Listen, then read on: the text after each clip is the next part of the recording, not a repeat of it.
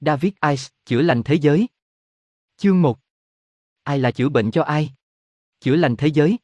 Ba từ nhỏ, nhưng hàm ý to lớn. Trên thực tế, họ chỉ kể một phần của câu chuyện. Chữa lành bản thân, chữa lành thế giới sẽ chính xác hơn, và chữa lành bản thân, chữa lành thế giới và để thế giới chữa lành bạn, sẽ còn hơn thế nữa. Vì không có gì xảy ra một cách cô lập. Không có hòn đảo nào tách biệt.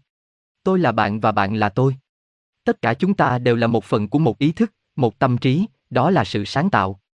Nó là sự kết hợp của tất cả suy nghĩ, kinh nghiệm, sự hiểu biết và trí tuệ mà chúng ta biết đến như Chúa hay, như tôi muốn, là tâm trí vô hạn.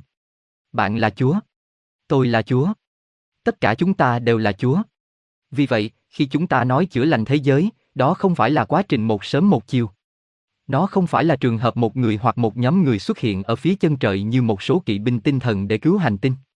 Đúng, chúng ta có thể giúp chữa lành biểu hiện vinh quang của sự sống được gọi là hành tinh trái đất, nhưng trái đất cũng có thể chữa lành cho chúng ta.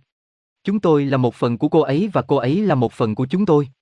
Tất cả chúng ta đều có ý thức giống nhau ở các mức độ tiến hóa và hiểu biết khác nhau. Nếu chúng ta không chữa lành vết thương của chính mình, chúng ta không thể chữa lành hành tinh. Bác sĩ, tự chữa bệnh cho mình. Chương 2 Yêu bản thân, yêu thế giới. Tôi đã thấy, dưới ánh sáng của kinh nghiệm khắc nghiệt, cách mọi người liên tục phóng chiếu ra thế giới những gì họ nghĩ về bản thân. Tôi đã quan sát thấy những người bề ngoài hung hăng trút sự căm ghét bên trong của họ lên những người xung quanh. Nạn nhân của họ chỉ đơn thuần là những tấm gương để họ ném ra ngoài trong cơn tức giận và thất vọng trước sự không ưa, thậm chí là khinh thường của họ đối với tất cả những gì họ đã và đang tồn tại. Đây là động cơ thực sự đằng sau rất nhiều bạo lực, tội phạm và hành vi tiêu cực thuộc mọi loại. Mọi người đã bị thuyết phục bởi các phương tiện truyền thông ở một giai đoạn rằng tôi bị bệnh tâm thần vì những thông tin mà tôi đang trình bày. Kết quả là, nhiều người đến chế giễu và cười nhạo khi tôi phát biểu tại các trường đại học và các cuộc họp công cộng. Họ không nhận ra rằng khi làm như vậy họ đang tuyên bố hùng hồn về chính họ chứ không phải tôi. Sẽ thật tỉnh táo biết bao nếu họ tự hỏi bản thân rằng sự mất cân bằng nào phải tồn tại bên trong để họ có được niềm vui và sự thích thú khi chế giễu một người mà họ tin là điên. Khi bạn không tôn trọng người khác, bạn chỉ đang nói rằng bạn không tôn trọng chính mình. Bạn có thường xuyên nhận thấy cách mọi người tức giận và khó chịu với những người hành động theo cách mà chính họ cũng hành động như thế nào không? Chúng ta đã bao giờ nói về những người như vậy, không sao khi họ làm như vậy và như vậy, nhưng khi người khác làm vậy thì họ sẽ phát điên. Những gì chúng ta đang thấy là người đó phản ứng chống lại một người phản chiếu lại họ những đặc điểm tính cách mà họ không thích ở bản thân. Trong một vài trường hợp khi mọi người cười nhạo tôi trên đường phố, tôi và gia đình đã dừng lại và cười nhạo lại họ, phản chiếu hành vi của họ, để xem điều gì đã xảy ra. Phản ứng thật phi thường. Họ trở nên rất tức giận, thậm chí là phẫn nộ khi đối mặt với hành vi của chính mình. Khi thấy người khác bày tỏ điều chúng ta không thích ở bản thân, chúng ta cảm thấy rất khó chịu và điều đó có thể biểu hiện ra bên ngoài bằng sự tức giận và lên án. Có vẻ như chúng ta đang tức giận với người khác, nhưng thực sự chúng ta đang tức giận với chính mình. Vấn đề của nhân loại nói chung, nếu không phải ở mỗi cá nhân, là còn xa tôn trọng bản thân, thích bản thân, yêu bản thân, thì lại ghét chính bản thân mình. Nhân loại tràn ngập cảm giác tội lỗi, sợ hãi và thiếu lòng tự trọng, và điều này diễn ra xuyên suốt điểm số của kiếp sống vật chất trước đây cũng như kiếp sống này. Đó là cảm giác tội lỗi, nỗi sợ hãi và lòng căm thù bản thân được thể hiện qua sự chia rẽ, chiến tranh, xung đột trên mọi cấp độ và niềm tin rằng bằng cách nào đó thành công vật chất có thể bù đắp cho hố đen tinh thần và cảm xúc phát triển như một căn bệnh ung thư bên trong. Và theo tâm linh, tôi không nói đến tôn giáo. Cả hai không ngừng lầm lẫn. Đối với tôi, tâm linh có nghĩa là sự kết nối lại với ý thức duy nhất, sự hiểu biết về phần của chúng ta trong kế hoạch vĩnh cửu của sự vật và tiềm năng vô hạn của chúng ta đối với tình yêu và sự sáng tạo. Tôn giáo đã chiếm đoạt tâm linh và phần lớn lạm dụng danh nghĩa của nó để xây dựng đế chế thần thoại và quyền lực, được tạo dựng và tồn tại bằng sự thao túng của nỗi sợ hãi và cảm giác tội lỗi. Tâm linh là câu trả lời trong khi trái ngược hoàn toàn, tôn giáo là một phần của vấn đề. Tôi nói về nhu cầu tự tôn và tự ái, nhưng tôn giáo liên tục nói với chúng ta rằng chúng ta đã phạm tội và phải cảm thấy tội lỗi về tất cả những gì chúng ta đang có. Tôi nghe một phụ nữ được nuôi dưỡng trong tu viện công giáo La Mã nói rằng cô ấy đã bị buộc phải đọc lại mỗi sáng rằng cô ấy không xứng đáng như thế nào. Toàn bộ hệ thống tôn giáo, kinh tế và xã hội được thiết kế để khiến chúng ta cảm thấy tội lỗi, sợ hãi, không xứng đáng, không hài lòng hoặc ghen tị, thực sự thường là tất cả chúng, và hơn thế nữa, cùng một lúc. Điều này có sức tàn phá khủng khiếp đối với cả con người và hành tinh. Lòng tự ái và sự tự tôn là điều cốt yếu đối với sự hạnh phúc trong tương lai của trái đất bởi vì những năng lượng tiêu cực cực đoan mà chúng ta đã tạo ra và tiếp tục tạo ra theo cách chúng ta cảm nhận về bản thân, và do đó những người khác, đã đưa hành tinh này đến bờ vực không tồn tại. Chúng ta sẽ đảo ngược quá trình này, và để làm được điều đó, chúng ta cần hiểu cấu trúc mà tất cả chúng ta đang sống và phát triển bên trong. Chúng ta cần phải đánh giá cao cách chúng ta đang ảnh hưởng đến sự cân bằng của trái đất và lẫn nhau bằng mọi suy nghĩ. Chương 3 sự thật trong chúng ta Cơ thể vật lý là phương tiện để tâm trí, ý thức của chúng ta trải nghiệm mức độ vật chất này. Suy nghĩ, cảm giác thực sự, vĩnh viễn của chúng ta không phải là cơ thể, mà là một chuỗi các trường năng lượng hoạt động như một. Tôi gọi đây là tâm trí để tránh những mối liên hệ tôn giáo gắn với từ linh hồn. Kết hợp các trường này với nhau là bảy điểm xoáy chính được gọi là luân xa. Đó là ở đỉnh đầu, luân xa vương miệng, trán, luân xa trán, cổ họng, luân xa họng, trung tâm của ngực, luân xa tim, đám rối thái dương, luân xa đám rối mặt trời, rốn, luân xa xương cùng, và trong khu vực của các cơ quan sinh dục, luân xa gốc. Có những cái khác, nhưng đây là những cái chính. Mỗi luân xa có một vai trò khác nhau. Ví dụ, luân xa đám rối mặt trời hoạt động theo mức độ cảm xúc và đây là lý do tại sao chúng ta cảm nhận được cảm xúc của mình trong khu vực đó. Tôi bồn chồn trong bụng như nhiều người nói để mô tả những khoảnh khắc lo lắng. Luân xa tim là điểm cân bằng trong hệ thống luân xa và cũng là điểm mà từ đó năng lượng được gọi là tình yêu được thể hiện. Tâm trí của bạn, tất cả mọi thứ là con người thật của bạn, đã hoạt động qua vô số cơ thể vật chất trong vô số tình huống trong một khoảng thời gian không thể hiểu được. Những gì bạn đang trải qua bây giờ chỉ đơn giản là những gì mới nhất trong số đó, mặc dù có khả năng là quan trọng nhất. Tôi xem cơ thể vật lý như một bộ quần áo di truyền. Cũng giống như chúng ta cần một bộ đồ vũ trụ để tồn tại trên mặt trăng, thì tâm trí, vốn là sự kết hợp của các trường năng lượng phi vật chất, cần một phương tiện vật chất, cơ thể, để trải nghiệm thế giới vật chất này. Màu sắc hoặc thiết kế của bộ trang phục không gian của bạn không liên quan, ngoại trừ đây là một dạng trải nghiệm khác. Những ai lên án người da đen nên biết rằng họ gần như chắc chắn đã từng là người da đen trong tiền kiếp, hoặc họ sẽ ở trong tương lai để cân bằng trải nghiệm vĩnh cửu của mình. Sự chia rẽ về màu da, giới tính, nền tảng dân tộc, quốc gia và tôn giáo, những thứ gây ra rất nhiều đau đớn và xung đột, là những biểu hiện của sự hiểu lầm của con người. Bất kể thiết kế hay màu sắc của bộ quần áo vũ trụ di truyền như thế nào, tất cả chúng ta vẫn thuộc về một ý thức. Mọi sự phân chia rõ ràng đều là ảo tưởng trong tâm trí tập thể loài người. Ý thức của chúng ta đã tái sinh trong cuộc hành trình trải nghiệm của nó vào các cơ thể vật lý có màu đen, trắng, đỏ, vàng, nam, nữ, và vào các hoàn cảnh sống khiến chúng ta giàu, nghèo, theo đạo tin lành, đạo công giáo, đạo hồi, vờ vờ. Thực tế là rằng ai đó sinh ra ở Hoa Kỳ không đặc biệt hơn người sinh ra ở Mexico, cũng không ai sinh ra ở Anh đặc biệt hơn người sinh ra ở Peru, cũng không phải người da trắng hơn người da đen. Đi xuống bờ biển, cầm một giọt nước trên tay và cho tôi biết làm thế nào mà giọt nước đó có thể đặc biệt hơn hoặc ít hơn bất kỳ hàng tỷ giọt bạn thấy trước mặt trong đại dương. Tuy nhiên, hãy nhìn xem sự hiểu lầm về cuộc sống này đã gây ra cho thế giới này những gì. Cơ thể vật chất được coi là con người thật của chúng ta và vì vậy con người được đánh giá dựa trên màu sắc và nguồn gốc của dòng dõi tổ tiên của cơ thể vật chất đó. Nó giống như đánh giá một phi hành gia về thiết kế của bộ đồ không gian của anh ta. Việc chữa lành bản thân và hành tinh sẽ dễ dàng hơn rất nhiều khi chúng ta nhận ra điều đó. Sự sáng tạo bao gồm vô số cấp độ tiến hóa hoặc tần số. Các tần số của tất cả các đài truyền hình và đài phát thanh đến khu vực của bạn tồn tại trong cùng một không gian mà bạn đang đứng hoặc đang ngồi bây giờ, và theo cách tương tự, các tần số, bước sóng của quá trình sáng tạo cũng vậy. Khi bạn điều chỉnh đài của mình theo một trong các tần số phát sóng xung quanh bạn, đó là tần số duy nhất bạn nhận được. Đối với đài phát thanh tại thời điểm đó, đó là bước sóng duy nhất tại đó. Nó cũng vậy với tâm trí. Tại bất kỳ thời điểm nào trong quá trình phát triển của mình, chúng tôi đều điều chỉnh bản thân theo một trong những bước sóng của tạo hóa và điều đó trở thành hiện thực của chúng tôi. Tại thời điểm này, chúng ta được điều chỉnh theo bước sóng vật lý dày đặc này, và đây dường như là tất cả mọi thứ.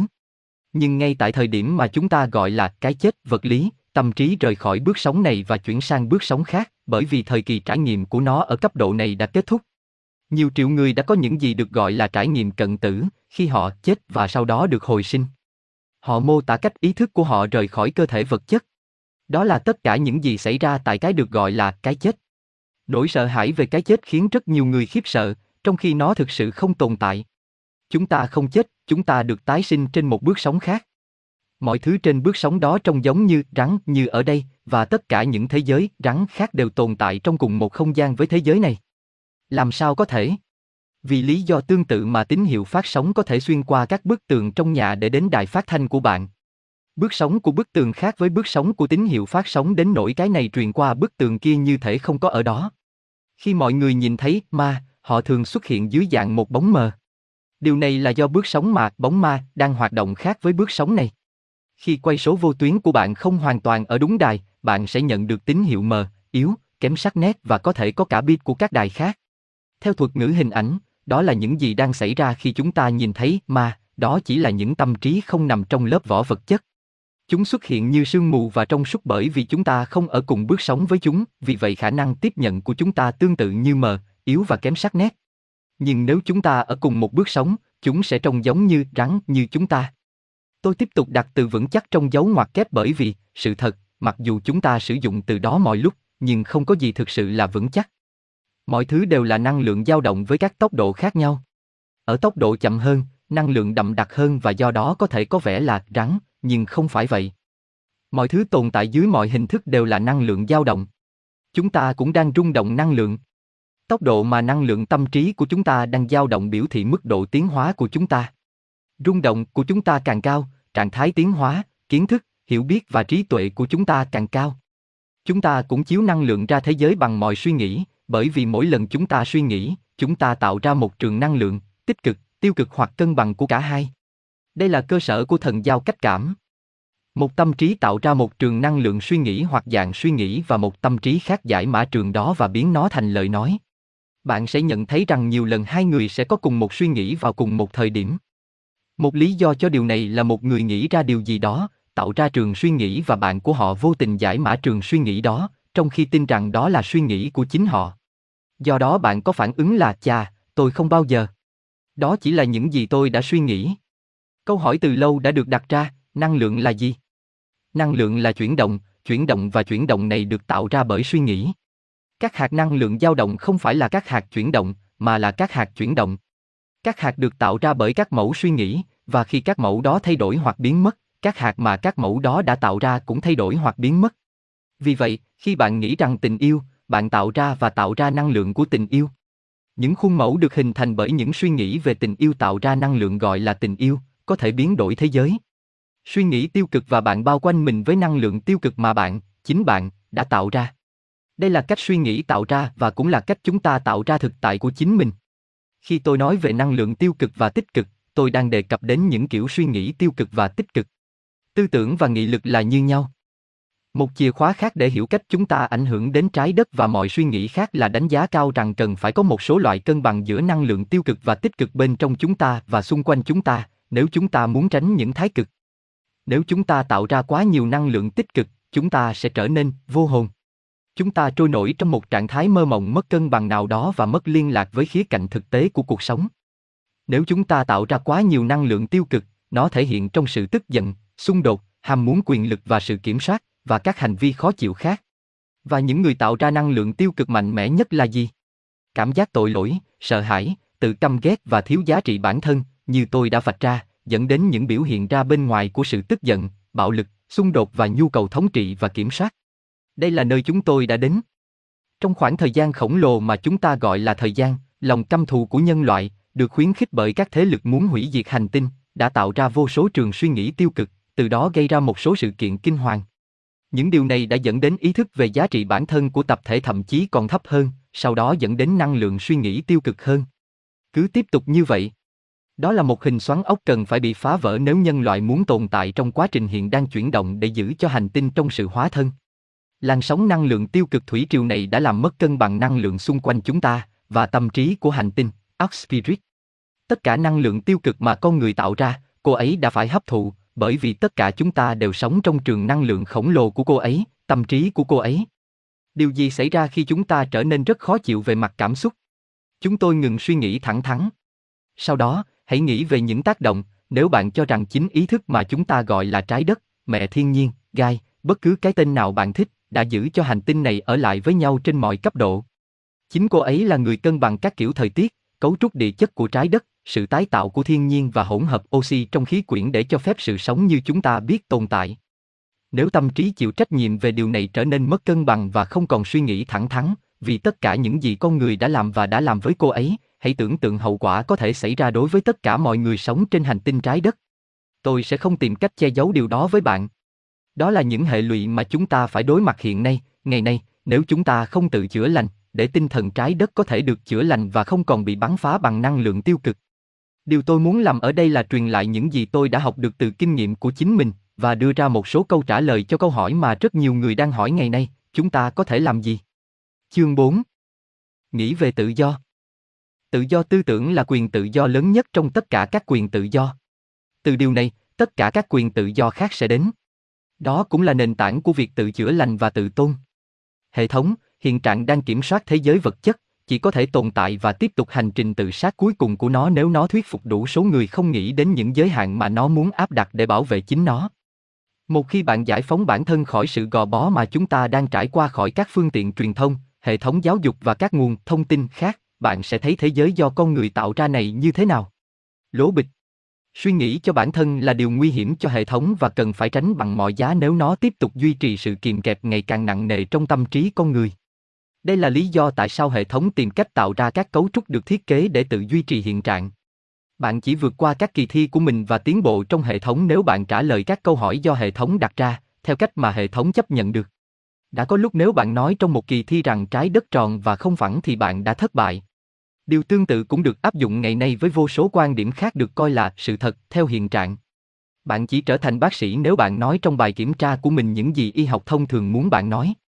Vì vậy, cách cơ thể bị ảnh hưởng bởi các cấp độ phi vật lý của chúng ta, kinh nghiệm sống trong quá khứ, quy luật nghiệp báo và sự mất cân bằng âm, dương, tiếp tục bị y học chính thống bỏ qua, gây thiệt hại to lớn cho bệnh nhân. Kiểm tra chỉ là một cách mà hệ thống tự duy trì và truyền lại những điều vô nghĩa của nó qua nhiều thế hệ.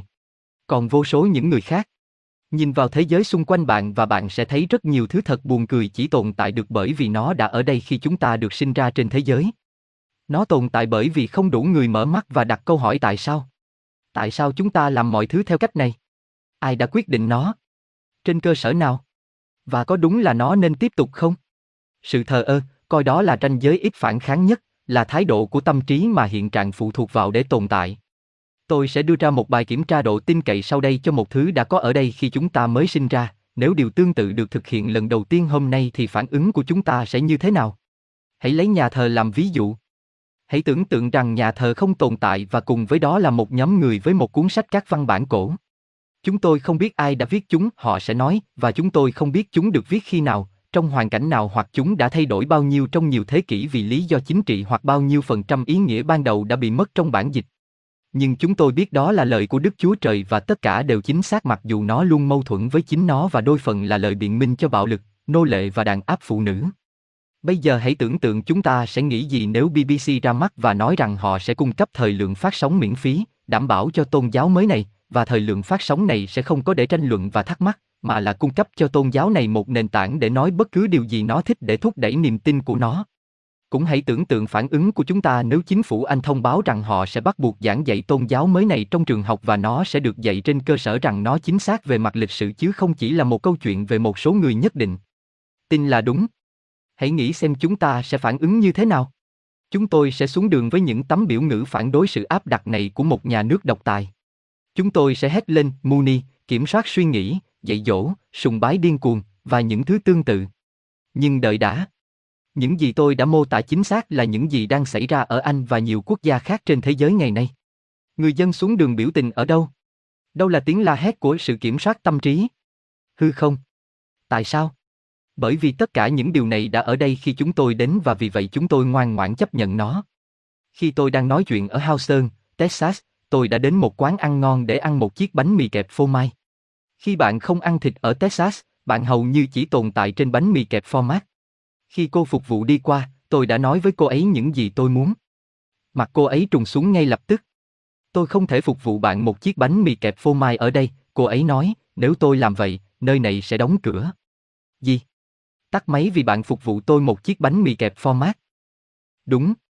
Tôi được thông báo rằng tôi đang ở trong một tiệm ăn ngon của người Do Thái và việc phục vụ format ở nơi cũng phục vụ thịt là vi phạm các quy tắc. Tôi nên chỉ ra rằng cửa hàng đồ ăn ngon này ở góc siêu thị, nơi bạn có thể mua tất cả format và thịt bạn thích. Ai đã quyết định rằng bạn không thể phục vụ format? Tôi hỏi, bây giờ hoàn toàn choáng váng trước những gì tôi đang nghe. Tôi không biết, tôi đoán là hệ thống cấp bậc của người Do Thái. Và họ quyết định điều đó khi nào?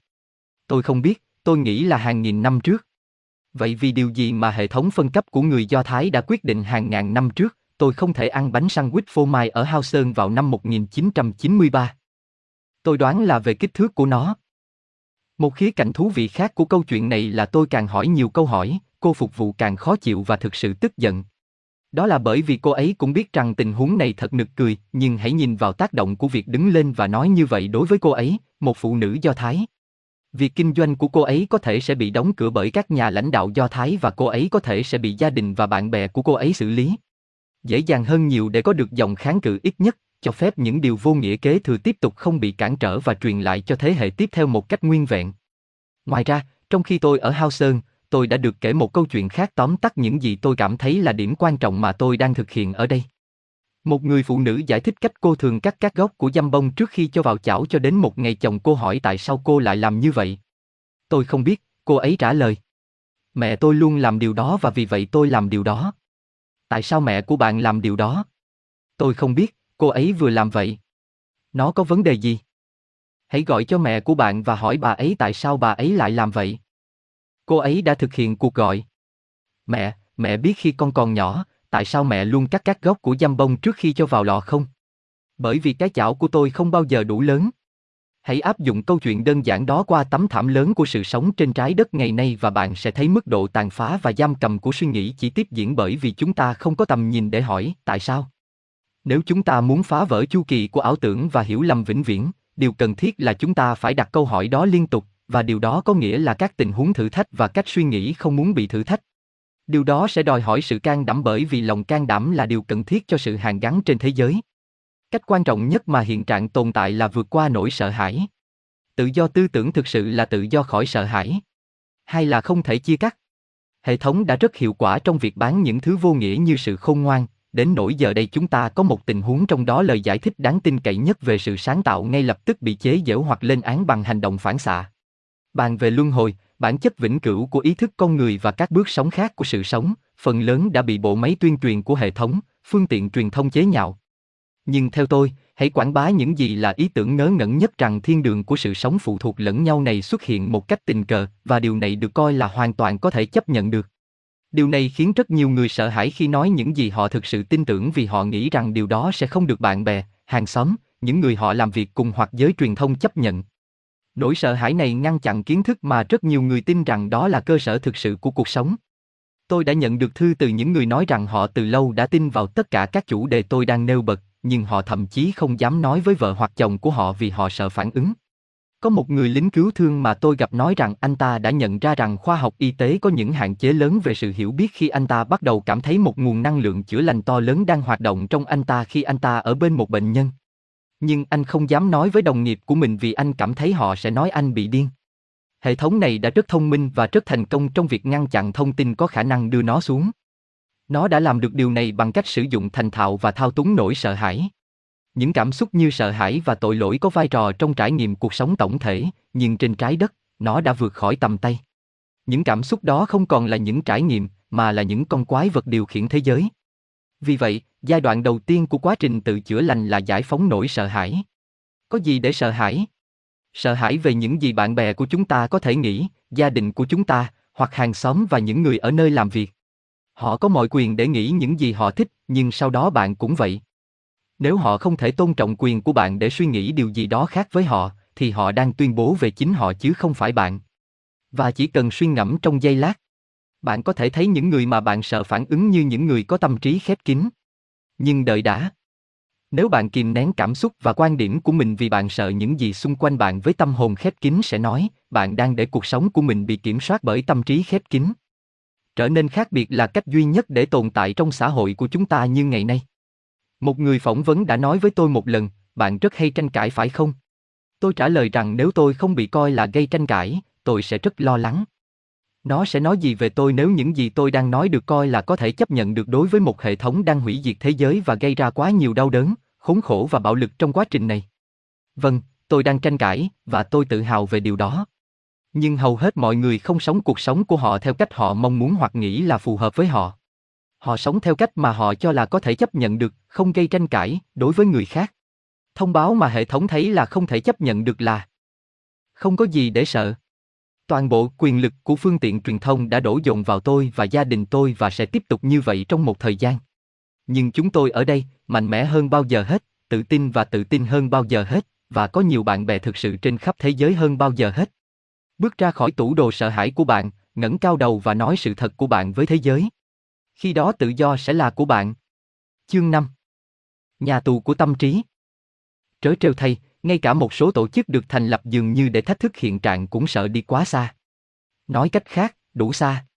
Bạn cần phải lưu ý về cách các giới hạn của chúng có thể được chuyển giao cho bạn. Phong trào môi trường đã đóng một vai trò quan trọng trong việc nêu bật những gì chúng ta đang làm cho hành tinh, với mong muốn ngày càng nhiều hơn, nhiều hơn nữa và nhu cầu không ngừng về việc mở rộng sản xuất và tiêu dùng, tăng trưởng kinh tế. Nhưng có mọi dấu hiệu khi tôi viết rằng các tổ chức môi trường dựa trên phân tích của họ dựa trên khoa học thông thường đã ngừng phát triển sự hiểu biết của họ về bức tranh rộng lớn hơn mà họ đang hoạt động. Phần lớn lý do cho điều này là họ đã để cho mình bị mê hoặc bởi khoa học của con người và sợ thử thách khoa học đó. Họ coi khoa học, phần lớn trong số đó không phải là khoa học, là cái nạn cho sự tín nhiệm của họ. Nhân loại đã trở nên có điều kiện tin rằng các nhà khoa học là nguồn cung cấp kiến thức, không đúng sự thật, đến mức các nhà môi trường cảm thấy rằng nếu họ có thể hỗ trợ lập luận của mình một cách khoa học thì điều đó sẽ làm tăng uy tín của họ trong tâm trí công chúng. Đó cũng có thể là trường hợp, với điều kiện mà tôi vừa mô tả, nhưng câu hỏi thực sự mà họ có thể đặt ra là, các nhà khoa học có đúng trong những gì họ nói không? Một bên là phong trào môi trường phản đối việc sử dụng và sản xuất vô số độc dược và chất độc được tạo ra bởi khoa học thông thường, nhưng đồng thời nó cũng hướng tới chính khoa học thông thường đó để tìm ra câu trả lời cho các vấn đề do đó tạo ra. Sợ hãi là lý do. Kết quả là tư tưởng bị giam cầm. Các nhóm áp lực xanh sẽ không bỏ qua các phân tích khoa học thông thường vì họ sợ rằng họ sẽ mất uy tín đối với công chúng, những người đã được điều kiện để tôn thờ nhà khoa học. Điều này không có nghĩa là tất cả những gì khoa học phục vụ hệ thống nói là không hợp lệ. Điều mà nó thiếu, tôi muốn đề xuất, là một tầm nhìn hiểu rằng kiến thức và nghiên cứu của nó chỉ liên quan đến một phần rất nhỏ trong số đó. Nếu không có sự hiểu biết này, theo định nghĩa, nó phải cung cấp cho thế giới một cái nhìn rất mất cân bằng. Như Socrates đã nói, sự không ngoan là biết chúng ta biết rất ít. Phong trào xanh là ở một ngã ba trên đường. Nó phải lựa chọn giữa nỗi sợ hãi, thứ sẽ dẫn nó đến sự lãng quên, hoặc tự do tư tưởng, sẽ dẫn nó đến giai đoạn tiếp theo trong hành trình tiến hóa của nó. Sự lựa chọn tương tự hiện đang được đưa ra cho mọi người đàn ông, phụ nữ và trẻ em trên hành tinh này. Mặc dù các nhà hoạt động vì môi trường được miêu tả là độc đáo, nhưng tôi cảm thấy điểm yếu lớn nhất của họ là họ không đủ độc đáo. Một lần nữa chúng ta trở lại với nỗi sợ hãi. Câu trả lời cho sự suy giảm môi trường sẽ không đến bằng cách thuyết phục các chính trị gia và các nhà công nghiệp rằng cần phải có những thay đổi cơ bản và khẩn cấp. Các nhà công nghiệp đang chịu áp lực từ những người khác để tăng sản lượng và lợi nhuận bởi vì đó là những gì hệ thống khẳng định với họ. Tập thể các chính trị gia làm và nói những gì họ nghĩ là cần thiết để được bầu cử. Bạn có một tình huống trong đó sự tuyên truyền của hệ thống kinh tế, chính trị và xã hội khuyến khích mọi người nhìn cuộc sống theo một khía cạnh nào đó, và những người đó yêu cầu các chính trị gia của họ những chính sách mà họ tin rằng sẽ mang lại cho họ những gì hệ thống đã nói với họ là những chỉ số về thành công, tiền bạc, địa vị và tài sản. Các chính trị gia phản ứng với những yêu cầu đó, và sự hủy diệt hành tinh không chỉ tiếp diễn mà còn tăng thêm hàng năm, trong việc tự sát theo đuổi nhiều tiền và tài sản hơn cho thiểu số với cái giá của đa số và trái đất. Tôi không tấn công các chính trị gia hoặc các nhà công nghiệp ở đây. Họ bị mắc kẹt trong một hệ thống khăng khăng rằng họ hành động theo một cách nhất định, nếu không, họ sẽ không trở thành chính trị gia và nhà công nghiệp ngay từ đầu. Đó không phải là những người mà tôi đang thách thức, mà là những mô hình suy nghĩ kiểm soát những người đó. Không ai trong một cơ thể vật lý điều hành hệ thống này. Những gì tôi mô tả là hệ thống thực sự là những khuôn mẫu tư duy thống trị tâm trí của hàng tỷ người. Phương tiện duy nhất để thay đổi những gì các chính trị gia làm là thay đổi những gì họ cần làm và ứng cử để được bầu cử.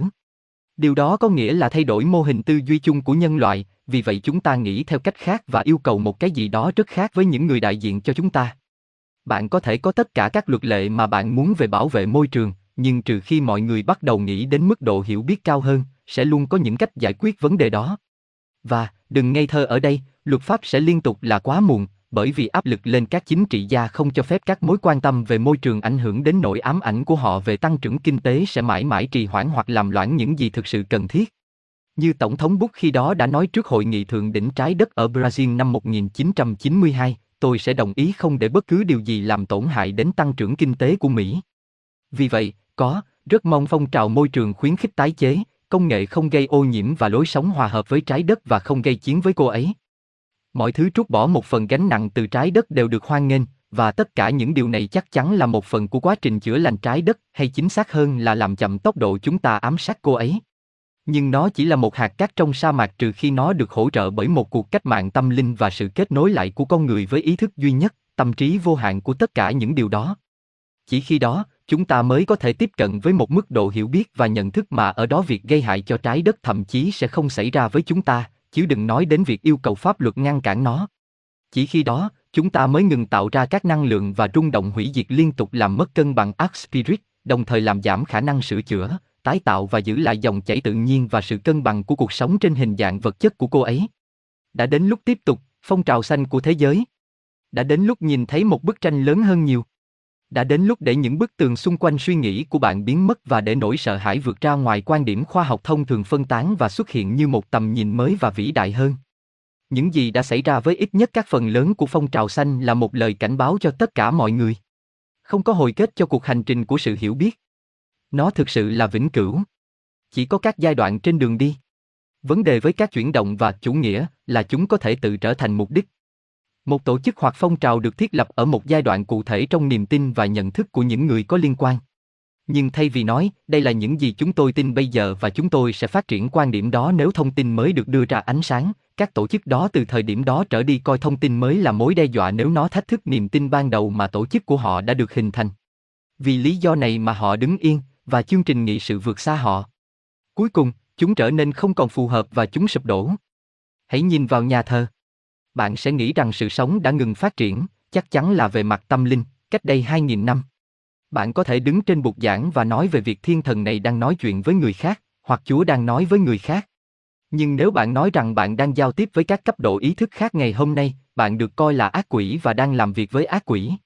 Sự tuyệt vọng của giáo hội trong việc giữ vững một bộ niềm tin, phần lớn do hoàng đế La Mã và một nhóm giám mục quyết định vào năm 325 sau công nguyên, đã dẫn đến nhiều cuộc chiến tranh, chết chóc, tra tấn, bạo lực và kiểm soát tâm trí thông qua nỗi sợ hãi và tội lỗi hơn bất cứ điều gì khác ở con người. Môn lịch sử Những đế chế, tinh thần này đã trở thành phương tiện cho quyền lực cá nhân và tập thể, vốn phụ thuộc vào sự tồn tại của nó khi kiềm hãm làn sóng tư duy cởi mở, nếu không sẽ phơi bày những điều vô nghĩa và mâu thuẫn trong quan điểm mà nó đã tìm cách áp đặt lên thế giới. Giáo hội, giống như rất nhiều tổ chức, phản ánh sự tuyệt vọng của mình để tồn tại bởi sự đàn áp của tri thức, hệ thống nói chung. Thật vậy, giáo hội là một bộ phận cơ bản của hệ thống. Nhà vua hoặc nữ hoàng của vương quốc Anh được tổng giám mục trao vương miện và tuyên bố là người bảo vệ đức tin hoặc nói đúng hơn là người bảo vệ tượng trưng cho hiện trạng của giáo hội và nhà nước. Chủ nghĩa là nhà tù của tâm trí, có thể là công giáo La Mã, chủ nghĩa cộng sản, chủ nghĩa tư bản, chủ nghĩa xã hội, chủ nghĩa tâm linh, hoặc bất cứ điều gì. Một khi bạn tham gia vào một chủ nghĩa, theo những cách tinh tế và kém tinh tế, bạn không nên cho phép suy nghĩ của mình mở rộng ra ngoài các bức tường của chủ nghĩa. Nếu bạn vượt ra ngoài những bức tường này, bạn sẽ bị coi là một mối đe dọa, một kẻ phản bội, chứ không phải là một người công giáo, xã hội chủ nghĩa, cộng sản, hay bất cứ thứ gì chân chính. Điều này có thể thuyết phục bạn kìm nén những gì tâm trí và trái tim của bạn đang nói, và vì vậy bạn luôn sống đúng với chủ nghĩa chứ không phải là chính bản thân mình. Điều quan trọng trong quá trình chữa bệnh cho chính chúng ta, và do đó là cả thế giới, là phải hết sức cẩn thận với những tổ chức đứng yên và coi những ý tưởng và thông tin mới là mối nguy hiểm hơn là giai đoạn tuyệt vời tiếp theo của sự tiến hóa và hiểu biết. Điều đó có nghĩa là hầu hết trong số họ. Nhân loại được dạy để xem các quan điểm đang phát triển là điểm yếu, khi đó là sức mạnh tối thượng. Việc nâng cao hiểu biết của bạn được coi là thừa nhận bạn đã sai hoặc bạn đã mắc sai lầm. Chuyện vớ vẩn. Không có sai lầm. Cái mà chúng ta gọi là sai lầm là những trải nghiệm cần thiết giúp chúng ta mở mang tầm hiểu biết. Hai nhận thức về cùng một trải nghiệm rất khác nhau. Sai lầm cảm giác tội lỗi và thiếu giá trị bản thân, tiêu cực. Học hỏi kinh nghiệm hiểu biết mới, tiến hóa và đánh giá cao hơn tiềm năng và giá trị bản thân, tích cực. Hãy sống thật với chính mình và những gì trái tim bạn đang mách bảo.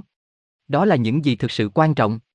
Tất nhiên, hãy làm việc với những người khác nếu bạn cảm thấy điều đó là tốt nhất cho mình, và tôi sẽ nói thêm về vấn đề này khi chúng ta tiếp tục, nhưng hãy luôn làm theo cảm xúc và trực giác của chính bạn về điều gì là đúng và sai. Có sự tự tin để đứng vững với những gì bạn tin tưởng và không cho phép người khác tạo áp lực sẽ áp đặt niềm tin thường cứng nhắc và không bền vững của họ đối với bạn.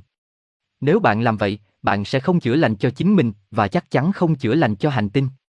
Chủ nghĩa và các tổ chức buộc mọi người phải thỏa hiệp quan điểm của họ để nhóm có thể thể hiện một mặt trận thống nhất. Điều này được coi là cần thiết vì một số lý do. Tôi mỉm cười khi nghe tin một đảng chính trị bị giải tán, và do đó, có lẽ, đang gặp rắc rối. Có gì sai khi có một nhóm người không đồng ý về mọi thứ, và chuẩn bị để nói như vậy. Chắc chắn đó là điều rất đáng mong đợi, trừ khi bạn muốn một thế giới đầy những bản sao, tất nhiên là hệ thống làm được. Các chủ nghĩa rất sợ bị coi là bất cứ thứ gì ngoại trừ đoàn kết, và do đó, bạn khiến mọi người nói những điều họ không tin là đúng hoặc trấn áp quan điểm thực tế của họ trong nỗ lực bảo vệ một số mặt của sự thống nhất. Cuộc cách mạng của nhân loại hiện đang được tiến hành sẽ không bị làm loãng bởi nỗi sợ hãi như vậy. Đó là một cuộc cách mạng về bản thân, và việc thỏa hiệp những gì chúng ta nghĩ và nói để phù hợp với mong muốn thống nhất về quan điểm không có nghĩa lý gì trong việc này. Nói những gì chúng ta thực sự nghĩ và tôn trọng quyền được nghĩ khác của người khác là một cuộc cách mạng. Tôi cảm thấy rằng những phần lớn của phong trào môi trường đang đe dọa trở thành một chủ nghĩa khác, một hệ thống tín ngưỡng bị giam cầm khác. Mọi người bên trong phong trào có thể ngăn chặn điều đó xảy ra hoặc thất bại, thoát ra ngay bây giờ và nhìn thấy những khả năng rộng lớn hơn và những cách khác để chữa lành hành tinh. Ngay cả những lĩnh vực trong tấm thảm tư duy rộng lớn được gọi là phong trào thời đại mới cũng đang rơi vào bẫy tương tự. Họ đang có những dấu hiệu nghiêm trọng về việc chỉ trở thành một tôn giáo khác, với những người thầy và đạo sư của họ và những vị thần sống trên trái đất. Một số bộ phận của phong trào thời đại mới đang trở thành một ngành công nghiệp khác nổi lên để khai thác sự thu hút sự quan tâm của công chúng đối với những chủ đề này và sự bối rối của những người lần đầu tiên chuyển hướng đầu óc sang những lĩnh vực này. Có rất nhiều dịch vụ được cung cấp và rất nhiều tư vấn về cuộc sống trong quá khứ, hiện tại chỉ đơn giản là vô nghĩa và không liên quan đến sự phát triển và biến đổi cá nhân của bạn.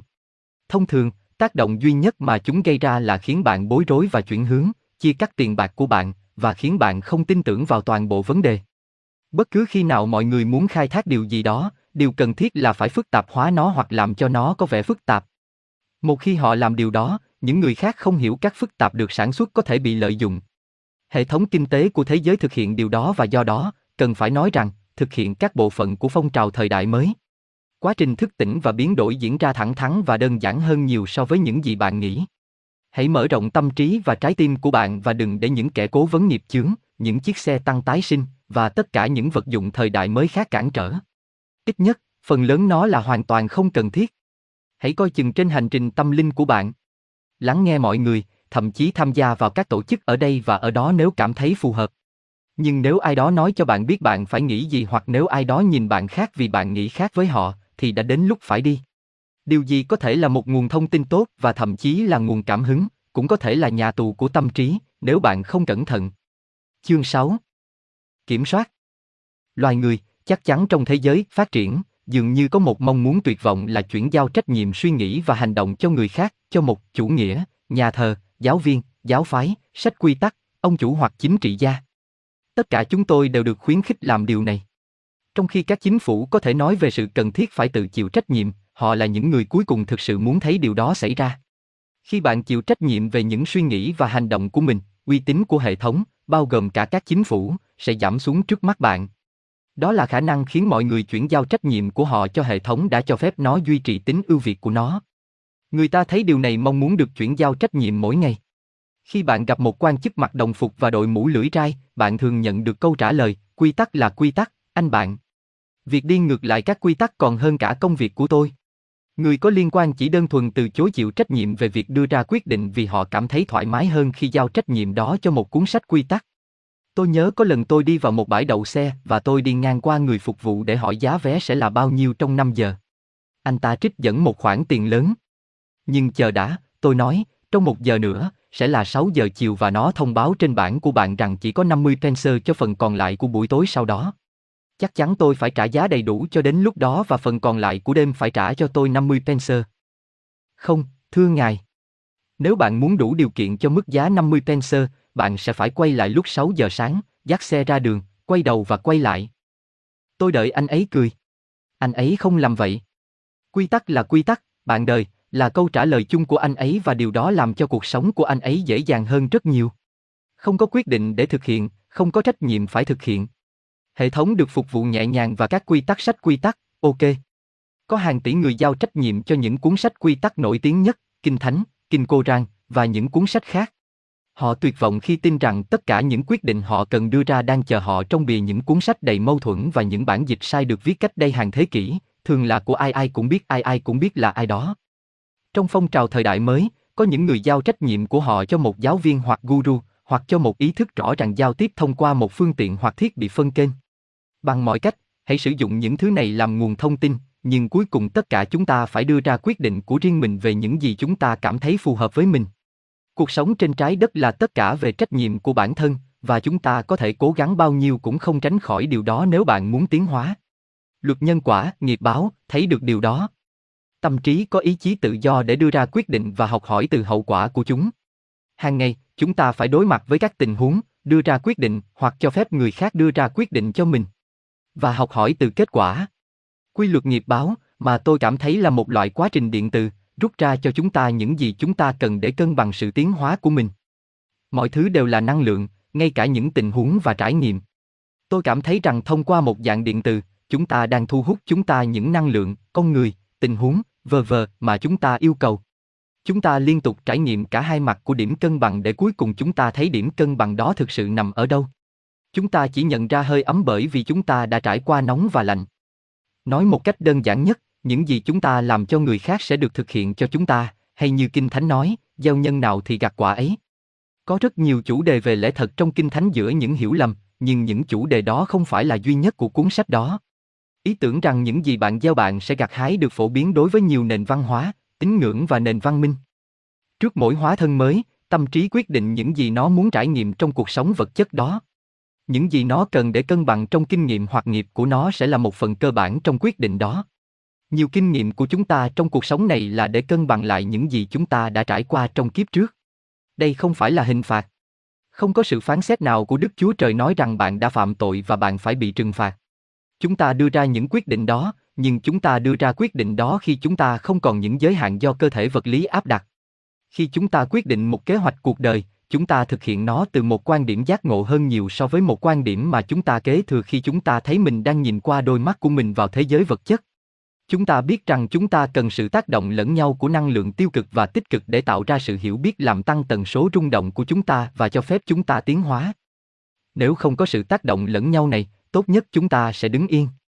Như một nhà ngoại cảm truyền thông đã nói, cân bằng là một trạng thái hạnh phúc và vinh quang, nhưng nó cũng là một trạng thái tĩnh. Để liên tục phát triển lên các cấp độ hiểu biết cao hơn, đòi hỏi sự tương tác của các năng lượng tích cực và tiêu cực do trải nghiệm tích cực và tiêu cực tạo ra. Đó là sự tác động lẫn nhau của các năng lượng tiêu cực và tích cực cho phép các rung động nhanh dần. Tuy nhiên, những gì chúng ta không cần là những thái cực khổng lồ mà chúng ta thấy trên trái đất. Tôi coi sự tiến hóa là một chuỗi các giai đoạn giữa các điểm cân bằng âm, dương. Tôi cảm thấy rằng khi bạn đạt đến trạng thái cân bằng đó, bạn đang ở đỉnh của một tần suất hoặc mức độ tiến hóa và có thể tiến tới mức độ tiếp theo. Khi bạn đã ở đó, tác động qua lại tiêu cực, tích cực bắt đầu lại khi bạn tìm kiếm điểm cân bằng ở cấp độ thông tin và hiểu biết mới đó. Bạn sẽ không vĩnh viễn tái sinh vào cấp độ vật lý này. Khi bạn đã đạt đến điểm cân bằng, bạn sẽ tiến lên và trở đi từ đây, thực sự là cơ hội lớn nhất đang được cung cấp cho bạn để làm điều đó ngay bây giờ trong cuộc sống này. Vậy tất cả những điều này có ý nghĩa gì trong cuộc sống hàng ngày của chúng ta? Rất đơn giản để tin rằng chúng ta có thể chuyển giao trách nhiệm của mình cho ai đó hoặc một cái gì đó khác là một ảo tưởng, và về mặt tiến hóa của chúng ta, một điều nguy hiểm. Nếu bạn làm theo hướng dẫn của người khác, thay vì đưa ra quyết định cho chính mình, thì nghiệp chướng không thành vấn đề. Về mặt nghiệp báo, bạn sẽ cần phải trải nghiệm bất cứ điều gì bạn đã khiến người khác phải trải qua, ngay cả khi hành động của bạn là kết quả của những gì người khác đã nói với bạn hoặc khuyên bạn làm. Vì rất nhiều lý do, mọi người cần nhận ra rằng tất cả chúng ta đều phải chịu trách nhiệm cho mọi suy nghĩ và hành động của mình, và những gì chúng ta làm với người khác sẽ cần phải làm cho chúng ta để cân bằng sự tiến hóa của chúng ta. Chỉ bằng cách đó, chúng ta mới giải phóng bản thân khỏi sách lệ, giáo phái, tôn giáo, cấu trúc quyền lực và những biểu hiện khác của sự kiểm soát tâm trí. Người khác nghĩ gì và làm gì là trách nhiệm của họ. Những gì chúng tôi nghĩ và làm là của chúng tôi. Chương 7 Không có tội lỗi. À vâng, cảm giác tội lỗi. Cùng với sự sợ hãi, nó là căn bệnh ung thư cảm xúc lan tràn nhất mà loài người biết đến. Cho đến khi chúng ta thoát khỏi cảm giác tội lỗi, sẽ không có giá trị bản thân và không có sự chữa lành cho bản thân hoặc trái đất. Tại sao chúng ta cảm thấy tội lỗi? Bởi vì xã hội, được lập trình bởi các giá trị kế thừa, ném bom chúng ta vô số điều để cảm thấy tội lỗi. Và đó là vấn đề, bạn biết đấy. Hầu hết những hạn chế đối với những gì được coi là hành vi chấp nhận được của con người hầu như không được quyết định bởi các thế hệ chịu những hạn chế đó. Chúng tôi kế thừa chúng. Tôi sử dụng ví dụ trong một cuốn sách khác về khẩu hiệu mà tôi nhìn thấy trên áo phông có nội dung, Chúa Giêsu có mái tóc dài. Chúng tôi thực sự không biết người đàn ông mà chúng tôi gọi là Chúa Giêsu trông như thế nào, nhưng điều đó đã xảy ra. Người ta cho rằng nhân vật này có mái tóc dài. Vậy tại sao chúng ta lại có những người đi nhà thờ để tôn thờ người đàn ông này và sau đó, khi họ nhìn thấy những thanh niên để tóc dài, họ nói, hãy nhìn những người giáo dân tóc dài này, làm sao cha mẹ họ có thể cho phép họ ra ngoài trông như thế điều đó? Phản ứng này không phải vì tóc dài đúng hay sai. Vì Chúa, điều gì quan trọng, và dù sao thì đó là công việc gì của bất kỳ ai khác. Không, lý do để tóc dài được nhiều người coi là kết quả không thể chấp nhận được từ sự điều hòa mà những người đã cho phép mình phải tuân theo. Khi sinh ra trên cõi đời này, họ được thừa hưởng những giá trị của thời đại mà lần lượt là những giá trị được truyền lại từ các thế hệ trước. Vì vậy, họ tin rằng tóc ngắn là tốt và tóc dài là xấu. Tuy nhiên, tóc dài đã được chấp nhận và là chuẩn mực trong xã hội của chúng ta khi họ bước ra thế giới, bây giờ họ có thể đang đi dọc đường nói, hãy nhìn những đứa trẻ tóc ngắn này, làm sao cha mẹ chúng có thể cho phép chúng ra ngoài tìm kiếm. Như thế à? Các giá trị của một xã hội tại bất kỳ thời điểm nào có rất ít, thường không liên quan gì đến đúng và sai. Họ chỉ là nhận thức của xã hội về điều gì là đúng và sai, một nhận thức chủ yếu được kế thừa từ quá khứ.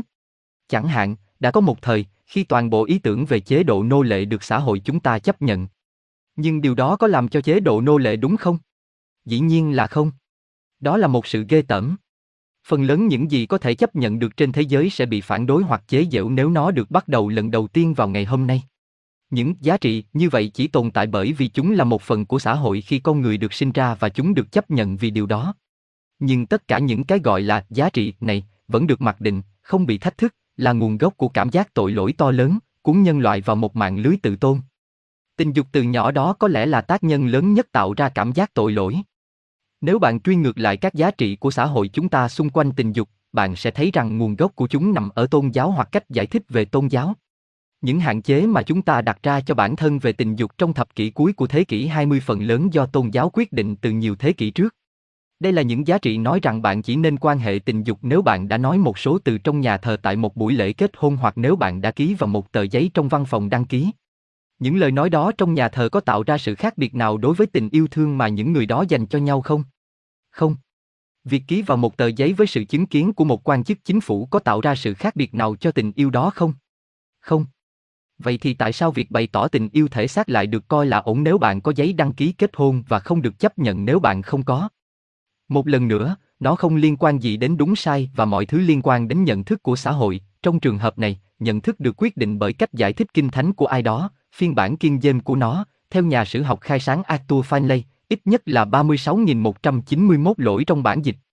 Tôi yêu vợ tôi, Linda với tất cả những gì tôi có, nhưng tôi sẽ không kết hôn nếu sự thức tỉnh của tôi xảy ra hơn 20 năm trước. Tôi không thấy nó có liên quan đến cách tôi nghĩ về cô ấy. Tôi yêu cô ấy sâu sắc. Một tờ giấy không có gì khác biệt với điều đó. Từ quan điểm của xã hội về hôn nhân và tình dục là niềm tin rằng chỉ có thể chấp nhận yêu một người tại bất kỳ thời điểm nào. Bạn dường như phải hết yêu một người đàn ông hoặc phụ nữ và chia tay trước khi bạn có thể bày tỏ tình yêu thể xác với người khác.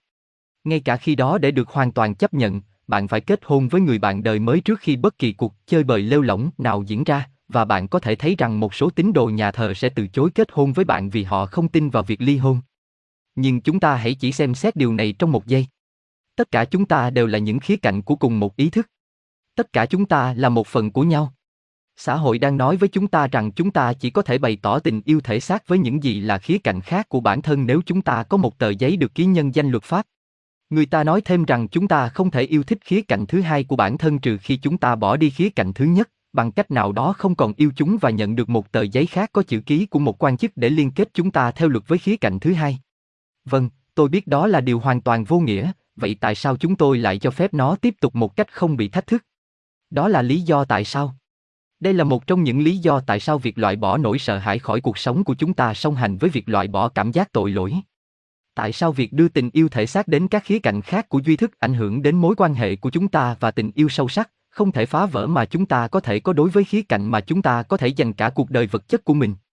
Trong thực tế, điều đó không có tác dụng gì vì tất cả chúng ta đều là nhau trong những bộ đồ không gian di truyền khác nhau. Nhưng nó có một tác động, tất nhiên. Nó gây ra nỗi đau lớn và biến động tinh thần cho tất cả những người có liên quan và có thể phá vỡ mối quan hệ thành những mảnh nhỏ. Nhưng điều gì gây ra nỗi đau và sự biến động tình cảm đó? Có phải là làm cho tình yêu với nhiều hơn một khía cạnh của chúng tôi là sai? Không, làm thế nào có thể được, khi nhìn từ một góc độ rộng lớn hơn của cuộc sống? Nỗi đau là do tất cả chúng ta được lập trình từ khi sinh ra để tin là sai, và những gì xã hội tin là sai. Nỗi đau không phải do những gì xảy ra gây ra, mà là cách chúng ta được lập trình để nhận thức những gì xảy ra. Nếu chúng ta được sinh ra trong một xã hội hiểu rằng tất cả chúng ta đều là những khía cạnh của cùng một tổng thể và nhìn nhận nhau theo cách đó, thì những giá trị mà chúng ta thừa hưởng về tình dục, tình yêu và mặc cảm sẽ rất khác. Đến lượt mình, phản ứng của chúng ta cũng vậy. Không thể hiện tình yêu theo một nghĩa rộng hơn sẽ được coi là bất thường, và ý tưởng chiếm hữu người khác thay vì yêu họ vô điều kiện, và coi tình yêu thể xác với các khía cạnh khác như một phần tự nhiên của cuộc sống, sẽ là ngoại lệ chứ không phải là quy luật. Nó chỉ đơn thuần là vấn đề của quan điểm xã hội được truyền đạt về thế nào là hành vi tử tế và đâu là hành vi không. Đừng hiểu sai ý tôi ở đây. Tôi không đề xuất một thứ miễn phí tình dục cho tất cả. Và tôi không nói về việc làm tình bằng mọi khía cạnh mà bạn có thể tìm thấy. Có thể bạn chỉ có một đối tác tình dục trong cuộc sống vật chất bởi vì đó là điều bạn đã quyết định trong kế hoạch cuộc đời của mình hoặc điều bạn cảm thấy là đúng. Quan điểm của tôi là những người có kế hoạch sống khác nhau và lựa chọn những giá trị khác không sai, cũng như bạn không sai.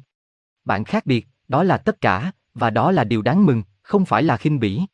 Chúng ta sinh ra tự do, chúng ta tự do chết đi, chúng ta tự do vĩnh viễn. Không có giới hạn nào ngoại trừ những giới hạn mà chúng tôi phát minh ra và áp đặt lên chính mình. Chính xã hội được kiểm soát bởi trí óc của chúng ta đang tìm cách biến chúng ta thành những người máy bị giam cầm và, trong trường hợp của hàng tỷ người, phần lớn đã thành công trong việc làm như vậy. Những gì tôi đang nói về tình dục là chúng ta cần làm theo trực giác của mình. Có nhiều lý do tại sao chúng ta có thể cần phải yêu thể xác với nhiều hơn một đối tác, và nếu chúng ta thành thật với bản thân, trực giác của chúng ta sẽ cho chúng ta biết điều gì đằng sau động lực để làm như vậy. Tôi nói từ kinh nghiệm rằng nếu bạn muốn làm tình với một ai đó và bạn có sự đồng bộ đủ chặt chẽ với tâm trí cao hơn của mình, thì điều đó sẽ xảy ra. Các năng lượng sẽ được bật ở nhiều cấp độ sẽ đảm bảo rằng điều đó xảy ra. Có rất nhiều lý do tại sao đây có thể là một phần của kế hoạch cuộc đời, đặc biệt là vào thời điểm này.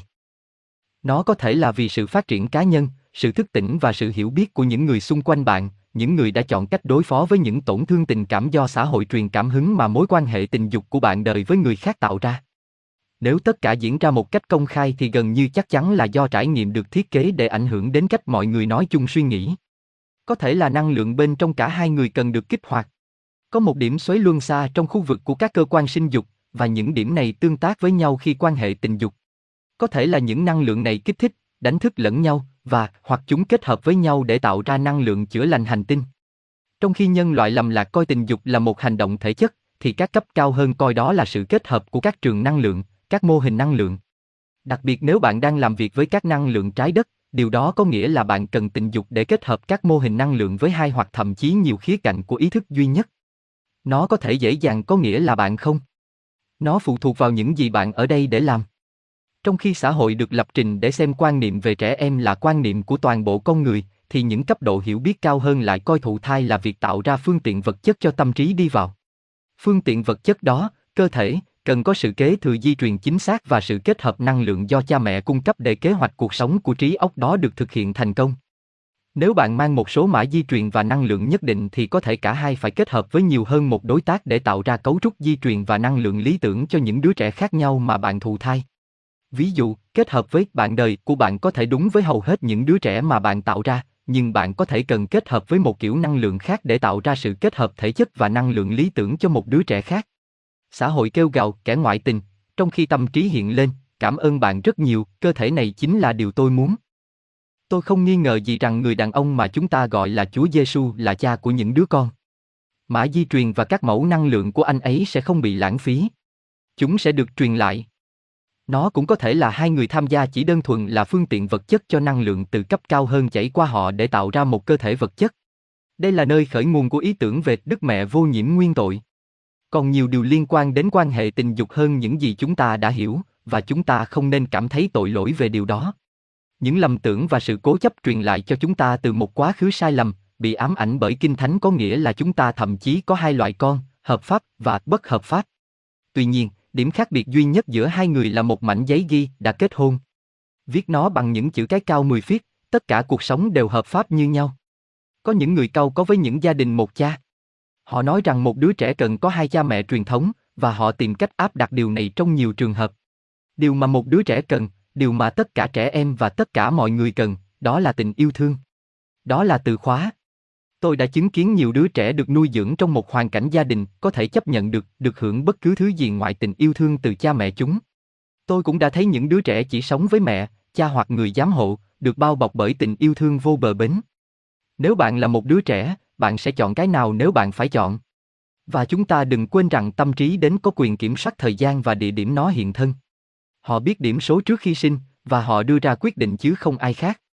Đồng tính luyến ái có thể là nguyên nhân tạo ra cảm giác tội lỗi và nỗi đau lớn, do cách nhìn nhận của những người được lập trình. Nhưng điều gì có thể sai khi một khía cạnh của ý thức vô hạn thể hiện tình yêu thể xác của họ dành cho một người khác, người tình cờ có cùng thiết kế của bộ đồ không gian di truyền. Tất cả chúng ta đều khác nhau, cảm ơn trời đất. Tình yêu là tình yêu, và tình yêu của một người đàn ông dành cho người khác hoặc một người phụ nữ dành cho người khác không kém giá trị hay chính đáng hơn tình yêu giữa nam và nữ. Điều trớ trêu là vì tất cả những mặc cảm, hoang đường và những giá trị sai lầm xung quanh đối tượng, xã hội hiện đại đã trở nên ám ảnh với tình dục. Nếu không có hàng loạt câu chuyện hàng ngày của họ liên quan đến tình dục, thì báo chí lá cải sẽ viết về cái quái gì? Khi chúng ta bắt đầu đánh giá cao rằng tình dục chỉ là một cách thể hiện tình yêu đối với khía cạnh khác của bản thân và hơn thế nữa, đối với toàn thể tạo vật, thì loài người sẽ ít bị ám ảnh bởi tình dục hơn, chứ không phải nhiều hơn nữa. Điều cấm kỵ càng lớn thì nỗi ám ảnh về nó càng lớn.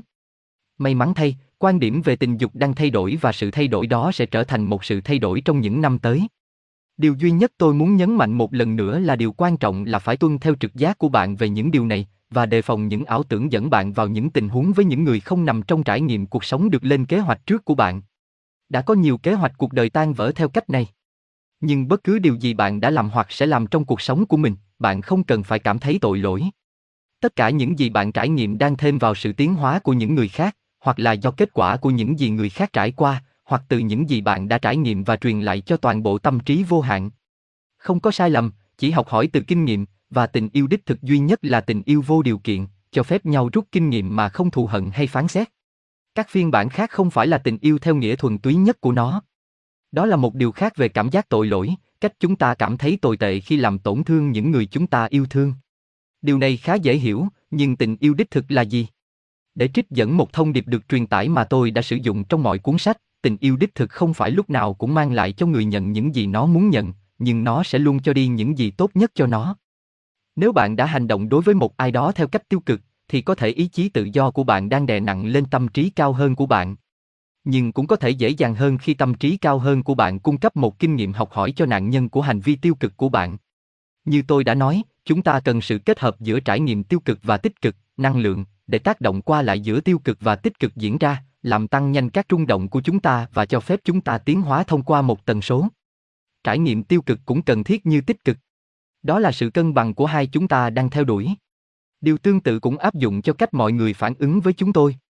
Trong cuốn tự truyện của tôi, In the Light of Experience, tôi đã nhấn mạnh cách những người đã hành động với tôi theo cách tiêu cực nhất đã làm nhiều nhất để đánh thức sự hiểu biết bên trong của tôi. Đôi khi chúng ta cần một trải nghiệm tiêu cực để giúp chúng ta suy nghĩ và thức tỉnh về cuộc sống và bản thân như con người thật của chúng ta. Tôi từng biết những người đã thay đổi toàn bộ suy nghĩ của họ và trở nên hạnh phúc và mãn nguyện hơn rất nhiều khi những sự kiện tiêu cực như ung thư, đau tim hay sự cố kinh doanh buộc họ phải đánh giá lại cuộc sống, nhận thức và những ưu tiên của mình. Tôi không nghi ngờ gì về việc bạn có thể nhìn lại cuộc đời mình và cảm thấy thực sự có lỗi khi cho ai đó trải nghiệm tồi tệ, nhưng rất có thể hành vi của bạn đã được sắp đặt trước để giúp tâm trí đó phát triển. Nếu đó là ý muốn tự do của bạn và không được sắp xếp trước, thì bạn cũng đã học được từ cảm giác tội lỗi mà bạn cảm thấy. Bây giờ là lúc để nó qua đi. Bất cứ điều gì chúng ta làm, sẽ luôn có cơ hội để thực hiện đúng những gì chúng ta đã làm, nếu không phải trong cuộc sống vật chất này, thì trong cuộc sống vật chất khác, hoặc ở một mức độ khác của thực tế. Cuộc sống là mãi mãi. Người tạo ra tội lỗi khác mà tôi thấy rải rác xung quanh như hoa giấy có ý nghĩ rằng mọi trải nghiệm tiêu cực mà chúng ta có phải là nghiệp của chúng ta. Một số người cảm thấy thực sự có lỗi vì họ nghĩ rằng một sự kiện khủng khiếp trong cuộc sống của họ phải là một loại quả báo cho những gì họ đã làm trong quá khứ. Vâng, vâng, có lẽ nó có thể là một sự cân bằng giữa các trải nghiệm. Nhưng đó không phải là quả báo hay hình phạt, đó là sự cân bằng giữa năng lượng và sự hiểu biết, một món quà mà họ đã chọn để tặng cho bản thân để tăng tốc quá trình tiến hóa của họ. Đó cũng là một món quà mà họ dành tặng cho những người khác. Bao lâu chúng ta tránh được những tình huống khó chịu vì chúng ta đã chứng kiến những người khác gặp rắc rối? Chúng tôi đã học được từ trải nghiệm khó chịu của người khác. Thay vì lên án những người như vậy về hành vi của họ, chúng ta có thể cảm ơn họ vì họ đã đóng góp cho sự giác ngộ. Và bản thân họ cần phải rút bỏ mặc cảm và hiểu những gì mình đang làm cho người khác. Như chúng ta thường nghe trên các bản tin thời sự, như những người đang gặp nạn nói, tôi chỉ hy vọng rằng điều tốt lành sẽ đến với điều này, và nó sẽ không bao giờ xảy ra với bất kỳ ai khác. Khi sự đau khổ của một người cảnh báo nhân loại về nhu cầu thay đổi, điều đó có thể ngăn chặn rất nhiều người khác cũng phải chịu đau khổ theo cách tương tự và tệ hơn nữa, trong tương lai. Và, hãy để tôi nhấn mạnh rằng không phải mọi sự kiện tiêu cực trong cuộc sống của chúng ta đều là nghiệp chướng của chúng ta. Chúng ta có thể đang phải tuân theo ý chí tự do của người khác và có rất nhiều người trên hành tinh vào thời điểm này đang ở đây để trải qua những kinh nghiệm, thường là rất tiêu cực, để giải quyết một số nghiệp chung của nhân loại. Karma hoạt động trên nhiều cấp độ. Bên cạnh nghiệp cá nhân, còn có nghiệp gia đình, nghiệp quốc gia, nghiệp hành tinh và nhiều hơn nữa. Đây là sự mất cân bằng năng lượng được tạo ra bởi các nhóm khác nhau trong nhiều thế kỷ và tâm trí đã nhập thể để giúp xóa bỏ sự mất cân bằng này. Điều này có nghĩa là trải qua một số trải nghiệm khủng khiếp để hoạt động như một loại máy thận tâm linh, thu hút các năng lượng tiêu cực từ biển năng lượng xung quanh chúng ta và chuyển chúng qua các trường năng lượng của chúng thành năng lượng tích cực hoặc cân bằng. Bạn điều chỉnh các mô hình suy nghĩ chung nhất định và sống chúng. Điều này có thể xuất hiện rất tiêu cực và đau đớn vào thời điểm đó. Sau đó, thông qua trải nghiệm đó, bạn thay đổi suy nghĩ của mình và phá vỡ khuôn mẫu suy nghĩ chung đó. Một số người mô tả điều này giống như việc di chuyển tần số của sự mất cân bằng âm tập thể. Các kiểu suy nghĩ có thể giống như các tuyến đường sắt dẫn bạn đến suy nghĩ và hành vi theo một cách nhất định. Những người phá vỡ khuôn mẫu đi dọc theo những dòng đó, nhưng sau đó thay đổi toàn bộ cách suy nghĩ của họ. Điều này giúp phá vỡ mô hình đó, trạng thái rung động đó và đến lượt những người khác ít bị ảnh hưởng bởi nó hơn cho đến khi nó không còn tồn tại nữa. Chính ở mức độ của các kiểu suy nghĩ này mà hiện trạng đang bị đảo lộn, ngày này qua ngày khác. Bạn có thể khá dễ dàng trở thành một trong những kẻ phá vỡ khuôn mẫu đó, và nhiều trải nghiệm của bạn có thể không phải là nghiệp chướng từ hành vi trong quá khứ của chính bạn, mà là hành vi chung của một nhóm hoặc toàn thể nhân loại. Chúng tôi không biết chắc chắn, và cách duy nhất chúng tôi có thể phản ứng là chấp nhận những gì xảy ra theo cách của chúng tôi và đối phó với nó theo cách tích cực, yêu thương nhất mà chúng tôi có thể, yêu thương đặc biệt là bản thân và không cảm thấy tội lỗi. Chúng ta cảm thấy tội lỗi khi không thể đương đầu với một tình huống nào đó và đó được coi là dấu hiệu của sự yếu đuối khi phải đi dưới tình cảm trong một thời gian. Các chàng trai lớn được yêu cầu không được khóc, và họ cảm thấy có lỗi nếu làm vậy. Đây là tất cả các lơ y no y rỗng được lập trình. Nếu một số chàng trai lớn cho phép mình khóc thường xuyên hơn, thì việc giải tỏa cảm xúc đó sẽ khiến nhiều người ngừng đau tim.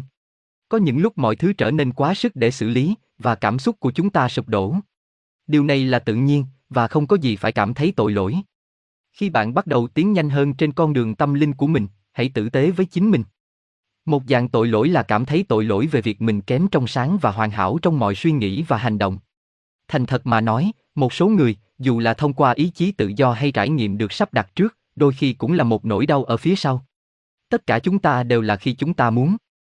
Nếu chúng ta cảm thấy tội lỗi về mọi suy nghĩ khẳng định rằng một số người có thể làm chúng ta khó chịu, chúng ta sẽ cảm thấy tội lỗi rất nhiều. Hãy để những suy nghĩ đó bắt đầu và sau đó để chúng đi. Sau này, bạn sẽ tự nhận ra rằng những người khiến chúng ta khó chịu cũng đang trải qua một hành trình trải nghiệm, và đương đầu với chính sự bực bội đó sẽ giúp chúng ta học hỏi và tiến hóa. Theo thời gian, chúng tôi thấy rằng chúng tôi không bị ảnh hưởng nhiều bởi hành vi tiêu cực của người khác và cuối cùng chúng tôi không bị ảnh hưởng gì cả. Quá trình yêu thương vô điều kiện cũng vậy. Nó chỉ là một quá trình. Cảm giác tội lỗi có thể ập đến nếu bạn cảm thấy thất vọng với bản thân vì không thể nhìn thấy mọi người trong những điều kiện đó ngay lập tức. Nó sẽ đến, nhưng hãy để nó đến trong thời gian của nó mà không để cảm giác tội lỗi và thiếu thốn của bạn cản trở. Yêu bản thân, tử tế với chính mình, rồi bạn sẽ sẵn sàng yêu thương và tử tế với người khác. Tha thứ cho bản thân khi bạn không đạt được lý tưởng mà bạn tìm kiếm, và bạn sẽ thấy rằng bạn có thể tha thứ cho người khác khi họ hành động theo những cách mà bạn không thích. Tha thứ cho người khác chỉ có thể đến sau khi tha thứ cho bản thân. Chương 8 Một chút tôn trọng Có một số người tin rằng nếu không sợ hãi và mặc cảm thì xã hội sẽ sụp đổ vào hỗn loạn và vô chính phủ. Đó là một nhận thức bao hàm ý tưởng sai lầm của hệ thống rằng bạn chỉ có thể kiểm soát nhân loại bằng cách áp đặt những cảm xúc tiêu cực. Đi ngược lại là trường hợp không bình thường. Tôi đã từng đặt câu hỏi về khái niệm sợ hãi và cảm giác tội lỗi trong một cuộc tranh luận tại Oxford Union khi một sinh viên đứng lên và nói rằng chỉ có nỗi sợ hãi và cảm giác tội lỗi, đặc biệt là nỗi sợ hãi, mới là thứ giữ xã hội lại với nhau. Ông cho rằng không sợ bị quả báo như tù đầy, người ta còn làm những điều khủng khiếp với nhau hơn bây giờ. Sinh viên đó đã nói rõ suy nghĩ của hàng tỷ người trên thế giới. Tôi làm việc trong một bộ phận truyền hình, nơi người ta nghĩ rằng cách để giữ cho nhân viên làm việc chăm chỉ và tận tâm là giữ cho họ luôn trong tình trạng không chắc chắn và lo lắng cho tương lai của họ. Trong mọi lĩnh vực của cuộc sống cũng vậy. Có bao nhiêu đứa trẻ bị kiểm soát bởi nỗi sợ hãi bạo lực của cha mẹ? Nhưng chắc chắn nếu bạn xây dựng và tìm cách kiểm soát một xã hội thông qua những cảm xúc tiêu cực mạnh mẽ nhất đó, bạn sẽ tạo ra một xã hội tiêu cực. Đó sẽ là một xã hội trong đó tiêu cực sẽ thống trị hệ thống tư duy và niềm tin. Ví dụ, một xã hội sẽ tập trung vào những gì chúng ta không thể làm hoặc không được phép làm, thay vì nhấn mạnh vào tiềm năng vô hạn mà tất cả chúng ta đều có. Ý tưởng rằng việc kiểm soát cảm xúc sợ hãi và tội lỗi là không thể thay thế được là một huyền thoại lớn. Chúng có thể được thay thế và sẽ được thay thế trong những năm và nhiều thập kỷ trước chúng ta bởi cơ chế tích cực và tự cân bằng mà chúng ta gọi là sự tôn trọng. Đó là từ khóa của thời điểm này và tương lai. Tôn trọng bản thân và tôn trọng mọi thứ. Đó là nền tảng tích cực để xây dựng một xã hội và trên đó để xây dựng quan điểm sống của cá nhân chúng ta. Tôi đã ở trong một studio phát thanh cách đây ít lâu, chờ được phỏng vấn. Cả buổi sáng, dường như họ đã nói chuyện điện thoại về chủ đề săn cáo, và bây giờ tôi đang nghe cuộc phỏng vấn với một người đàn ông tuyệt vời đã đi từ Anh đến Bosnia, trong nỗ lực quyên góp tiền cho xây dựng lại một trại trẻ mồ côi bị đánh bom. Ba lần trong cuộc trò chuyện đó, người phỏng vấn đã đưa ra quan điểm rằng bây giờ họ đang nói về một vấn đề thực sự quan trọng, sau khi dành rất nhiều thời gian buổi sáng để nói về việc săn cáo. Ông nghĩ rõ ràng rằng nỗi kinh hoàng của việc săn cáo không quan trọng bằng sự khủng khiếp của Bosnia. Nhưng sự khác biệt là gì ngoại trừ mức độ?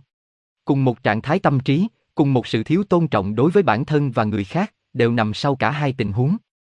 Một khi bạn tin rằng bạn có thể tạo ra một bản liên minh các dạng sống trên cơ sở chúng quan trọng và đáng được tôn trọng hơn những dạng khác, bạn đang bước vào vùng đất rất nguy hiểm.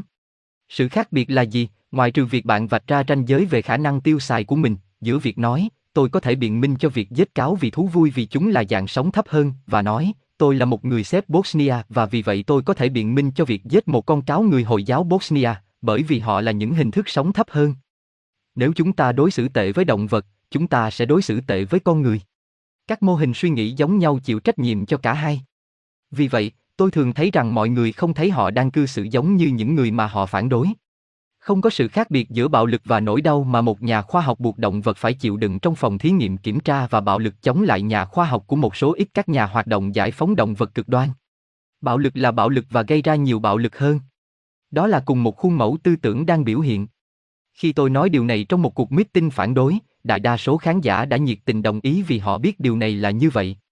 Nhưng một số ít người sau đó nói với tôi rằng một ngày nào đó họ sẽ treo cổ tôi, bởi vì nếu tôi chống lại bạo lực đối với sinh vật truyền bệnh, tôi không thể quan tâm đến động vật. Từ đó là sự tôn trọng. Nếu chúng ta tôn trọng các quyền của tất cả cuộc sống, nếu chúng ta nhìn nhận tất cả chúng theo những nghĩa mà chúng ta thấy, và nếu chúng ta liên hệ những gì xảy ra với chúng với cảm giác của chúng ta nếu điều đó xảy ra với chúng ta, chúng ta sẽ bắt đầu cách mạng hóa các giá trị lan tỏa hành tinh này. Tôn trọng tất cả sự sống, cho dù nó có dưới hình thức nào, sẽ có nghĩa là thợ săn cáo sẽ ngừng giết cáo và người Bosnia sẽ ngừng giết những người Bosnia khác không cùng văn hóa, tôn giáo và thừa kế dân tộc với anh ta. Việc loại bỏ nỗi sợ hãi và cảm giác tội lỗi cả trong chúng ta và nếu không sẽ được thay thế bằng sự tôn trọng.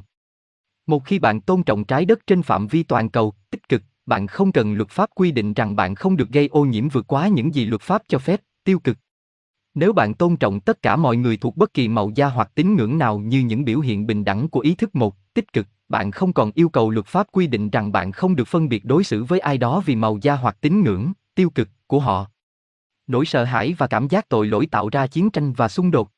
Tôn trọng bản thân và thế giới sẽ khiến chiến tranh không thể xảy ra. Nhưng để điều này xảy ra, sự tôn trọng phải là một quá trình hai chiều. Lấy trường hợp của những người mà chúng tôi ở Anh gọi là du khách thời đại mới, những người mong muốn có lối sống du mục đi hết nơi này đến nơi khác, sống trên xe buýt và xe lữ hành của họ. Họ yêu cầu những người không sống như vậy tôn trọng quyền có lối sống khác của họ. Khá đúng. Thật kiêu ngạo khi tin vào điều đó, bởi vì xã hội nói rằng việc sống trong một ngôi nhà lâu dài là điều bình thường, những người chọn cách khác lại là những con người thấp kém hơn. Điều còn thiếu là sự tôn trọng. Đằng sau sự lạm dụng và khinh thường du khách là nỗi sợ hãi người bạn cũ của chúng ta, nỗi sợ hãi về một thứ gì đó khác với hiện trạng, thứ mà rất nhiều người coi là an ninh của họ. Vì vậy, tôi đi sau 100% quyền của khách du lịch và bất kỳ ai khác đúng, sống theo cách họ cảm thấy tốt cho họ.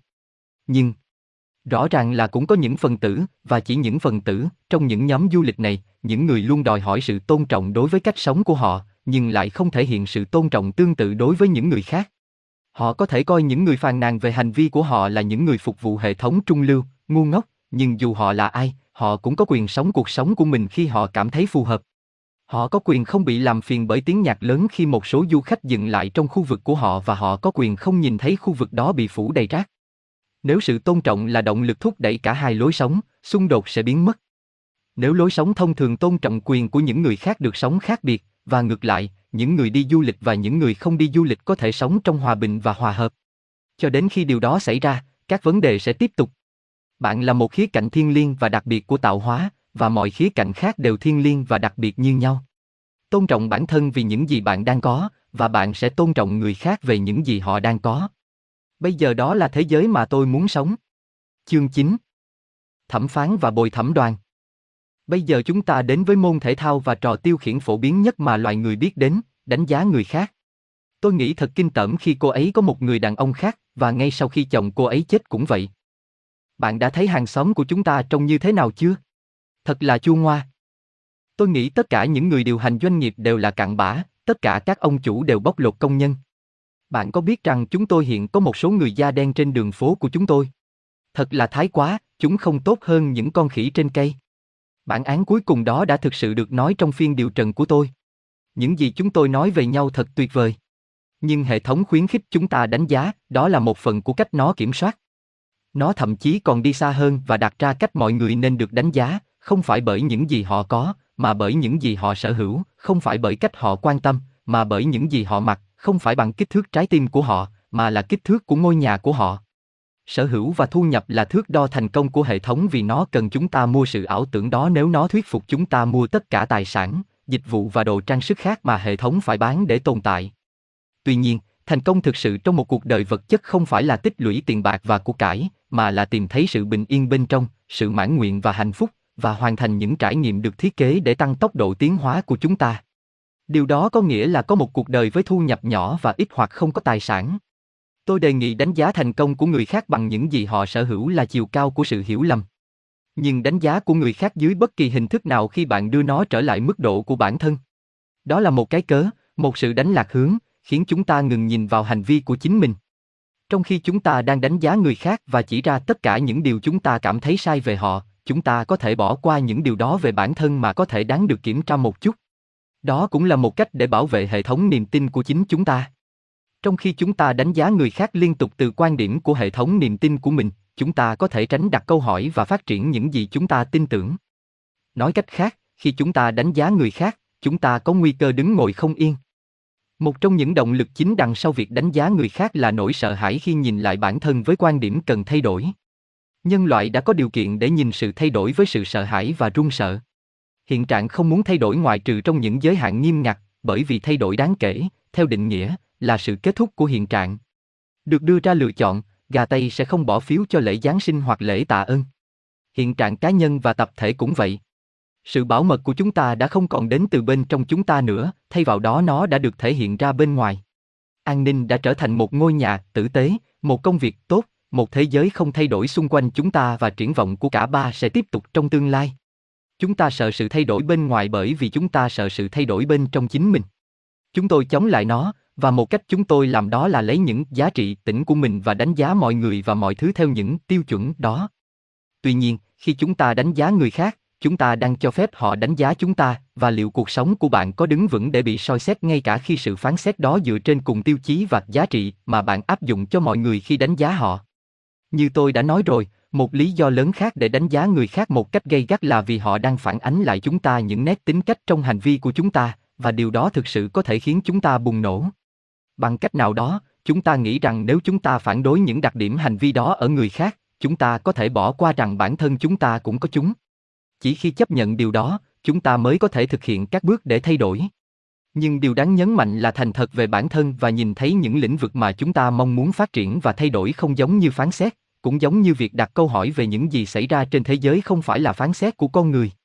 Nhìn vào bản thân một cách trung thực, nhưng tử tế, với sự hiểu biết và lòng trắc ẩn, sẽ đẩy nhanh quá trình tiến hóa. Nhìn vào bản thân một cách khắc khe và phán xét có thể kiềm hãm sự tiến hóa. Đánh giá bản thân không phải là cách. Nhưng liên tục đặt câu hỏi về các hệ thống niềm tin kiểm soát hành vi của chúng ta là rất cần thiết. Tôi biết có một số người thấy việc tôi đưa thông tin vào khu vực công cộng và thách thức hệ thống sống mà chúng ta có là điều hoàn toàn sai lầm. Họ coi đó là sự phán xét.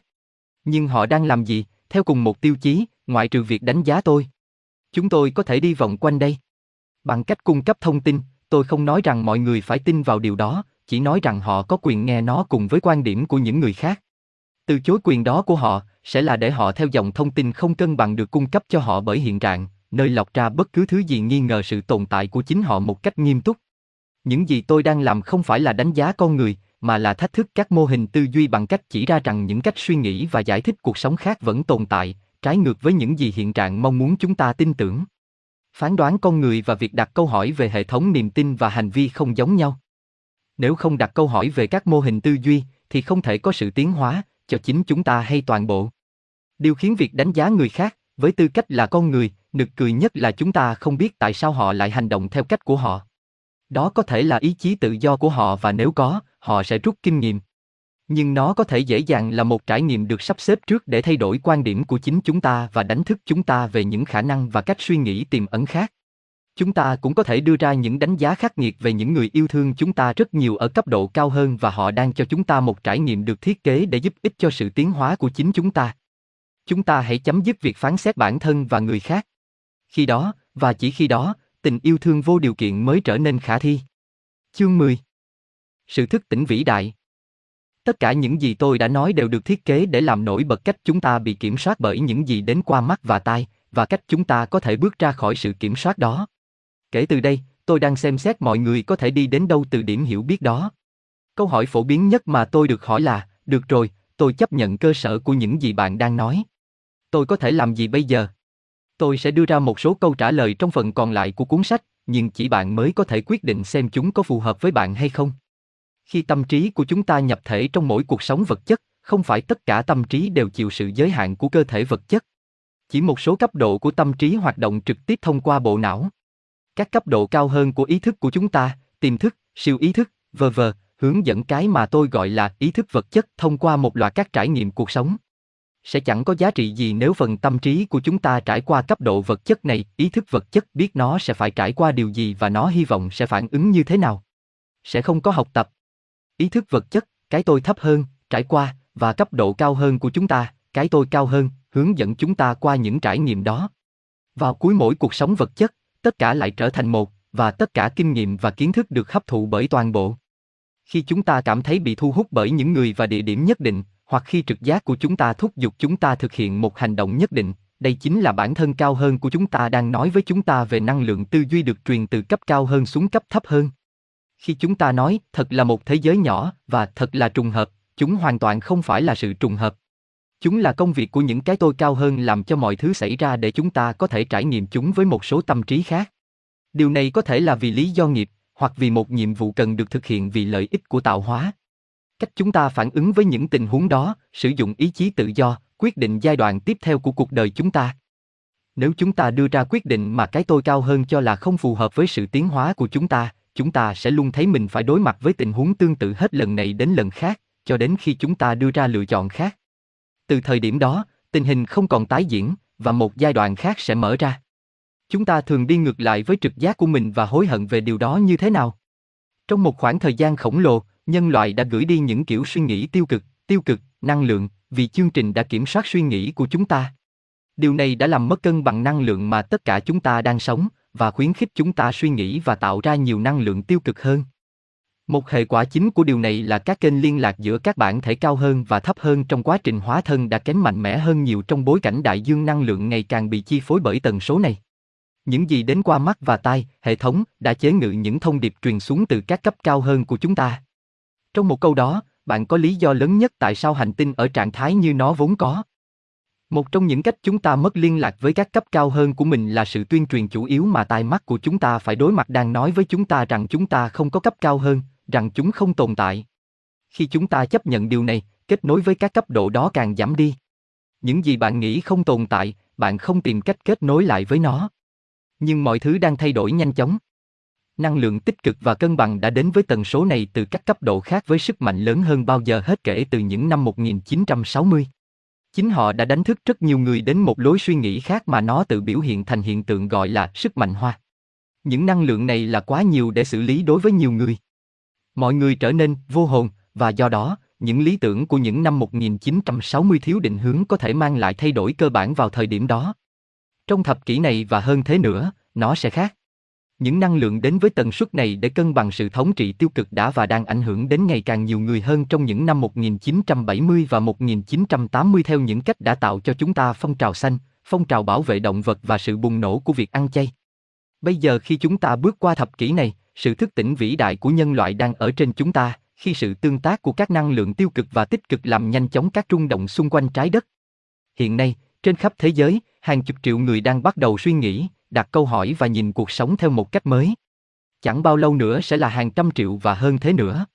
Có một sự kết nối lại khối lượng đang được tiến hành giữa các bản thể thấp hơn và cao hơn khi năng lượng xung quanh hành tinh trở nên ít phá vỡ kết nối đó hơn. Thực tế là bạn đang đọc cuốn sách này có nghĩa là bạn đang thức tỉnh. Nó thậm chí không phải là trường hợp có quyền truy cập thông tin mới.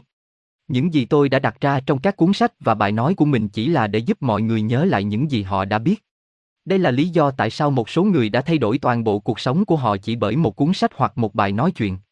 Họ đã nhớ những gì tần số không cân bằng này và những ảo tưởng của hệ thống đã khiến họ quên mất, họ thực sự là ai.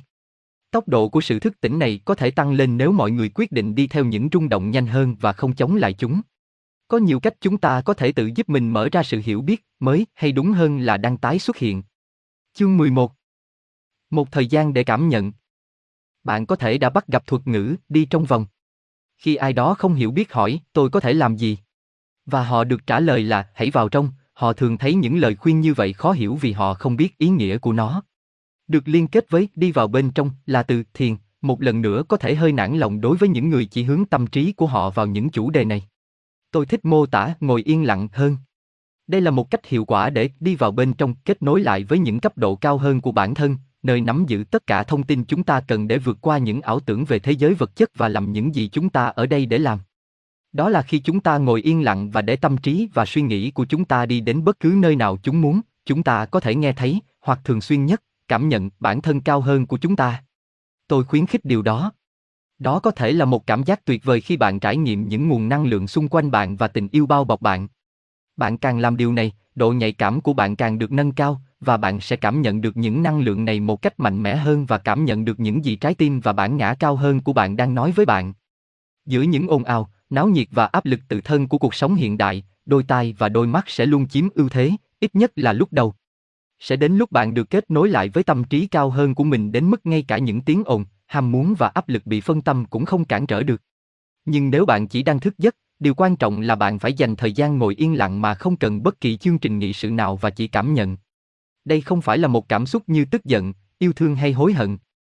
Nó là một cảm giác trực quan giống như chúng ta nói, một cảm giác ruột. Những gì bạn nghĩ có thể bị ảnh hưởng bởi tất cả các cách thức nhầm lẫn. Chỉ số quan trọng nhất về trực giác của bạn và sự cấp bách của bản thân cao hơn là những gì bạn cảm thấy. Những gì bạn nghĩ và cảm thấy có thể khác nhau. Những gì bạn nghĩ là tốt nhất cho bạn có thể là những gì hệ thống và chương trình của bạn muốn bạn nghĩ là tốt nhất cho bạn. Những gì bạn cảm thấy là tốt nhất, cảm giác và sự thúc giục từ trái tim và trực giác của bạn sẽ đến từ các cấp cao hơn.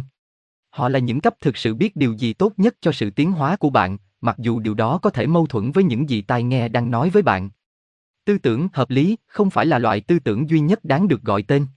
Vẫn là hợp lý khi nghĩ rằng tăng sản xuất và tiêu dùng là cách duy nhất để tồn tại, trong khi thực sự đó là cách nhanh nhất để toàn cầu bị lãng quên.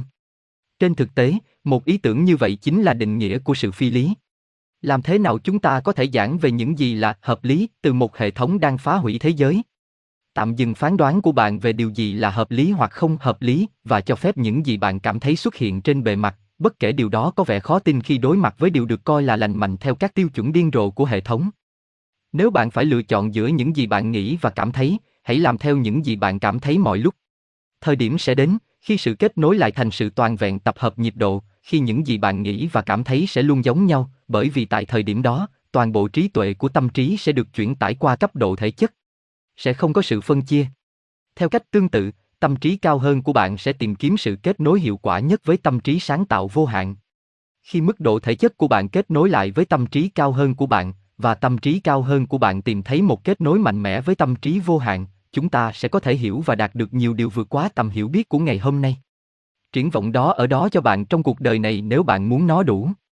Mọi người đã viết thư cho tôi mô tả những trải nghiệm khi ngồi yên lặng hoặc thậm chí khi đi bộ trên đường phố, điều này đã cho họ thấy sự thật rằng tất cả chúng ta là một. Một người đàn ông đã viết để mô tả cách anh ấy đang đi cùng khi đột nhiên anh ấy cảm thấy một phần của mọi thứ. Anh vẫn là ý thức như vậy, vẫn là người anh vẫn luôn là, nhưng khoảnh khắc đó, anh nói, anh cũng là vỉa hè, là những ngôi nhà, những chiếc xe và những người đi ngang qua anh. Không có sự phân chia giữa bất cứ điều gì. Anh ấy là một phần của một dòng năng lượng liền mạch. Ngồi yên lặng và chỉ hiện hữu, không bị phân tâm, là cách chúng ta có thể nâng cao bản thân để kết nối lại. Có nhiều nhóm thiền, nhóm ngồi yên lặng. Mà bạn có thể muốn tham gia hoặc, giống như tôi, bạn có thể thích làm việc này một mình. Việc quyết định điều gì phù hợp với mình là tùy thuộc vào mỗi người. Một số người rất coi trọng thiền định, và nó trở thành tất cả mọi thứ. Đó là sự lựa chọn của họ và nó cũng có thể phù hợp với họ. Nhưng ngồi yên lặng là một phần của quá trình thức tỉnh, đó là tất cả. Nếu chúng ta tập trung quá nhiều vào một cành cây, chúng ta có thể không thấy rằng cành cây đó là một phần của khu rừng đang chờ được khám phá. Thành thật mà nói, tôi đã làm rất ít khi ngồi yên lặng so với một số người, nhưng nó rất có giá trị khi tôi có. Một lần nữa, hãy làm theo bản năng của bạn. Họ sẽ hướng dẫn bạn làm bất cứ điều gì bạn cần làm vào lúc này. Hãy làm theo những bản năng đó và đừng phủ nhận chúng, và tất cả sẽ ổn thôi. Chương 12 Gặp nhau Ngày càng có nhiều nhóm và tổ chức nhằm mục đích mở rộng sự hiểu biết và hỗ trợ lẫn nhau, vì tốc độ của cuộc hành trình ngày càng nhanh hơn. Những gì tôi đã nói về chủ nghĩa không có nghĩa là tôi phản đối việc tham gia hoặc làm việc với những nhóm như vậy. Tôi nghĩ rằng chúng rất cần thiết để những người có cùng quan điểm có thể tìm thấy sự hỗ trợ và thông tin, trong một thế giới vẫn còn rất hoài nghi, thậm chí thù địch với suy nghĩ như vậy. Kết hợp với nhau theo nhóm là điều rất nên làm, và tôi đã liệt kê một vài địa chỉ ở cuối cuốn sách cho những ai muốn liên hệ với một số người trong số họ. Bạn thậm chí có thể quyết định thành lập nhóm của riêng mình.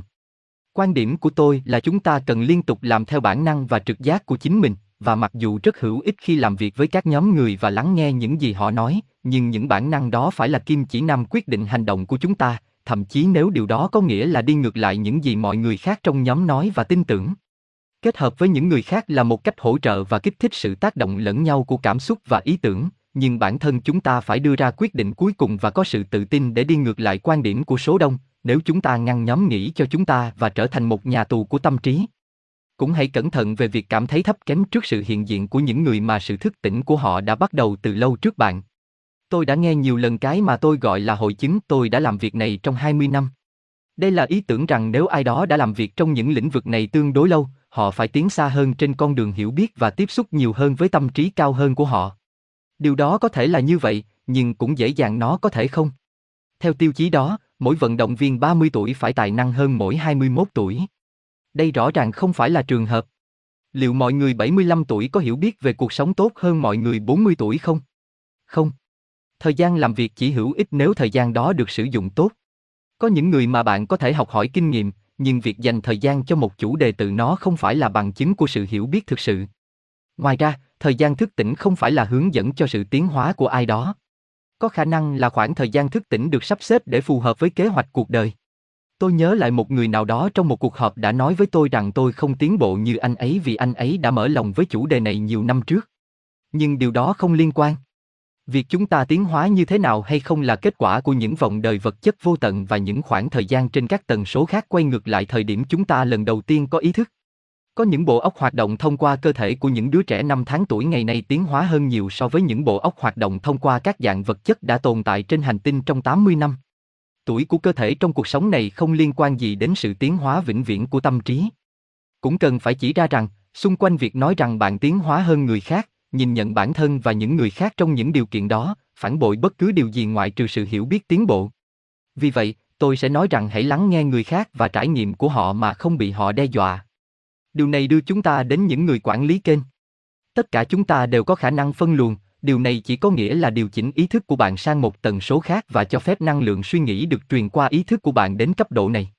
Ở đây, bản ngã thấp hơn của bạn, thông qua bộ não của bạn, giải mã năng lượng suy nghĩ và biến nó thành lời nói hoặc văn bản tự động là gì. Một số người đã tinh chỉnh khả năng này và có thể thực hiện nó hiệu quả hơn những người khác, nhưng không phải tất cả những người tự gọi mình là người dẫn chương trình đều có năng khiếu, cũng như không phải tất cả các cầu thủ bóng đá đều là Pele. Đối với mỗi Pele hoặc giờ bét trong thế giới bóng đá, có hàng triệu người chơi cho đội quán rượu địa phương của họ trong công viên. Ít năng khiếu hơn Pele ở môn bóng đá không phải là mối nguy hiểm đối với người khác. Nếu bạn tự nhận là Pele, chỉ cần vài phút với quả bóng là bạn có thể nhận ra rất rõ ràng rằng bạn không phải vậy. Nếu chỉ có thể nói như vậy về phân luồng. Nếu tôi phải viết từ cẩn thận chỉ một lần trong cuốn sách này, nó sẽ cùng với việc phân luồng. Khi bạn tìm kiếm và thức tỉnh, bạn sẽ bắt gặp các trình điều khiển kênh và truyền thông tin về bản thân và hành tinh. Điều đó tốt và đáng mơ ước nếu bạn biết chọn lọc. Các bộ phân kênh tinh khiết nhất và tuyệt vời nhất là tương đối ít. Để đạt được giai đoạn đó, bạn cần phải kết nối lại rất chặt chẽ với cái tôi cao hơn của bạn và thông qua đó với tâm trí vô hạn. Số người đã đạt được điều đó là con số nhỏ khi so sánh với số lượng người xung quanh ngày nay tự nhận là người điều khiển kênh. Được kết nối lại ở một mức độ như vậy có nghĩa là thông tin có thể đi qua cái tôi thấp hơn, bây giờ là một cái với toàn bộ cái tôi, với một sự tinh khiết và rõ ràng không bị vẫn đục bởi bản ngã và những cảm xúc bị ảnh hưởng bởi bản ngã đó. Điều đó không có nghĩa là những người theo dõi kênh trước khi họ đạt đến trạng thái hiện tại sẽ bị xóa sổ. Nhưng những từ họ nói hoặc viết, ít nhất ở một mức độ nào đó, là một bản sao kém hoàn hảo của năng lượng tư duy ban đầu đã xâm nhập vào họ ở cấp độ cao hơn. Tôi đã tìm thấy những người quá sẵn sàng để tin và hành động dựa trên thông tin do ai đó chuyển đến. Những người làm dẫn kênh đôi khi có xu hướng gần như được tôn thờ và được coi là nguồn kiến thức, trong khi điều này thường không đúng như vậy. Việc thiết lập kênh dẫn kênh cũng có thể được sử dụng, thậm chí vô tình, như một phương tiện thao túng. Thông tin họ nói hoặc viết là những gì họ muốn xảy ra, không nhất thiết là những gì cấp khác đang gửi. Chúng có thể tàn phá cuộc sống của bạn nếu bạn không cẩn thận. Chúng ta cũng không nên đánh giá thấp việc xác định các khía cạnh sai lầm, mất cân bằng của duy thức để phá vỡ và phá hủy sự thức tỉnh và biến đổi của nhân loại và hành tinh trái đất bằng cách sử dụng những người quản lý kênh thiếu kinh nghiệm hoặc kém năng khiếu để truyền lại những điều hoàn toàn vô nghĩa. Có vô số tần số trong sự sáng tạo và không phải tất cả chúng đều ở giai đoạn mà chúng ta gọi là trí tuệ. Như ai đó đã nói, cái chết không có thuốc chữa cho sự ngu dốt. Bộ điều chỉnh kênh đang điều chỉnh đến mức độ ý thức nào? Nếu nó ở mức khá thấp, họ có thể nói với bạn một đống thứ vô nghĩa gây rối, xáo trộn tâm trí, xáo trộn cuộc sống. Một điều cần tránh mọi lúc là các thiết bị như bản Ujiya, có thể là phương tiện cho các cấp độ giác ngộ kém hơn. Hãy để cảm xúc cho bạn biết điều gì phù hợp với bạn, hãy không ngoan và chọn lọc. Một cách hay là lắng nghe một số người quản lý kênh mà không nói với họ những gì người khác đã nói với bạn. Điều này cũng tương tự với những người đọc bài tarot và những người sử dụng các phương pháp giao tiếp tương tự. Xem những chủ đề phổ biến nào xuất hiện và nhìn vào những chủ đề đó thay vì nhìn vào chi tiết, điều này có thể dễ dàng bị bóp méo khi năng lượng tư duy đi qua các cấp độ hiện hữu. Tin tốt là khi quá trình đánh thức diễn ra, nhiều người sẽ kết nối lại với các cấp độ cao hơn của họ và độ thuần khiết của việc phân kênh sẽ tăng lên. Nhưng thực sự phân luồng, theo nghĩa chuyển sang trạng thái nửa mê nửa tỉnh, chỉ là một cách để đưa thông tin xuống mức này, và tôi cảm thấy điều này sẽ dần mất đi trong tương lai. Khi bạn tiến gần hơn đến cái tôi cao hơn của mình trong các thuật ngữ rung động và trở nên đồng nhất với nó, bạn sẽ thấy rằng bạn không còn cần phải đến gặp các nhà phân tích kênh ngoại trừ việc xác nhận những gì bạn cảm thấy. Khi bạn đồng bộ hóa, thông tin sẽ được truyền cho bạn mọi lúc. Khi tôi viết cuốn sách này, tôi không bị xuất thần mỗi khi ngồi vào máy đánh chữ, nhưng nó vẫn đang được truyền tải từ cấp độ cao hơn của bản thân tôi. Đôi khi khi tôi ngồi đây, những từ ngữ tuôn ra trong tâm trí tôi với tốc độ đến nỗi tôi khó có thể theo kịp chúng trên bàn phím. Toàn bộ cuốn sách này đã được hoàn thành trong vòng chưa đầy một tuần. Nhưng nó đã không được thực hiện trong một chế độ phân kênh. Tôi đang ngồi đây cảm thấy khá bình thường, cứ vài đoạn lại dừng lại để trò chuyện về những sự kiện trong ngày với Linda và nhâm nhi một tách trà ngon. Đây là cách mà nhân loại sẽ giao tiếp khi sự thức tỉnh diễn ra, tôi cảm thấy. Sẽ không có cái tôi cao hơn và thấp hơn, chỉ có cái tôi, một cái tôi có mối liên hệ trực tiếp với tâm trí vô hạn. Tôi tin rằng đây là ý nghĩa thực sự của chủ đề không đổi qua nhiều thế kỷ trong các tôn giáo và truyền thuyết, về việc trở về với cha. Nó có nghĩa là liên kết lại với ý thức của tất cả những gì đang có, và do đó, khai thác vào kiến thức, trí tuệ và tiềm năng khá khó tin. Thật là một thời gian tuyệt vời để ở đây.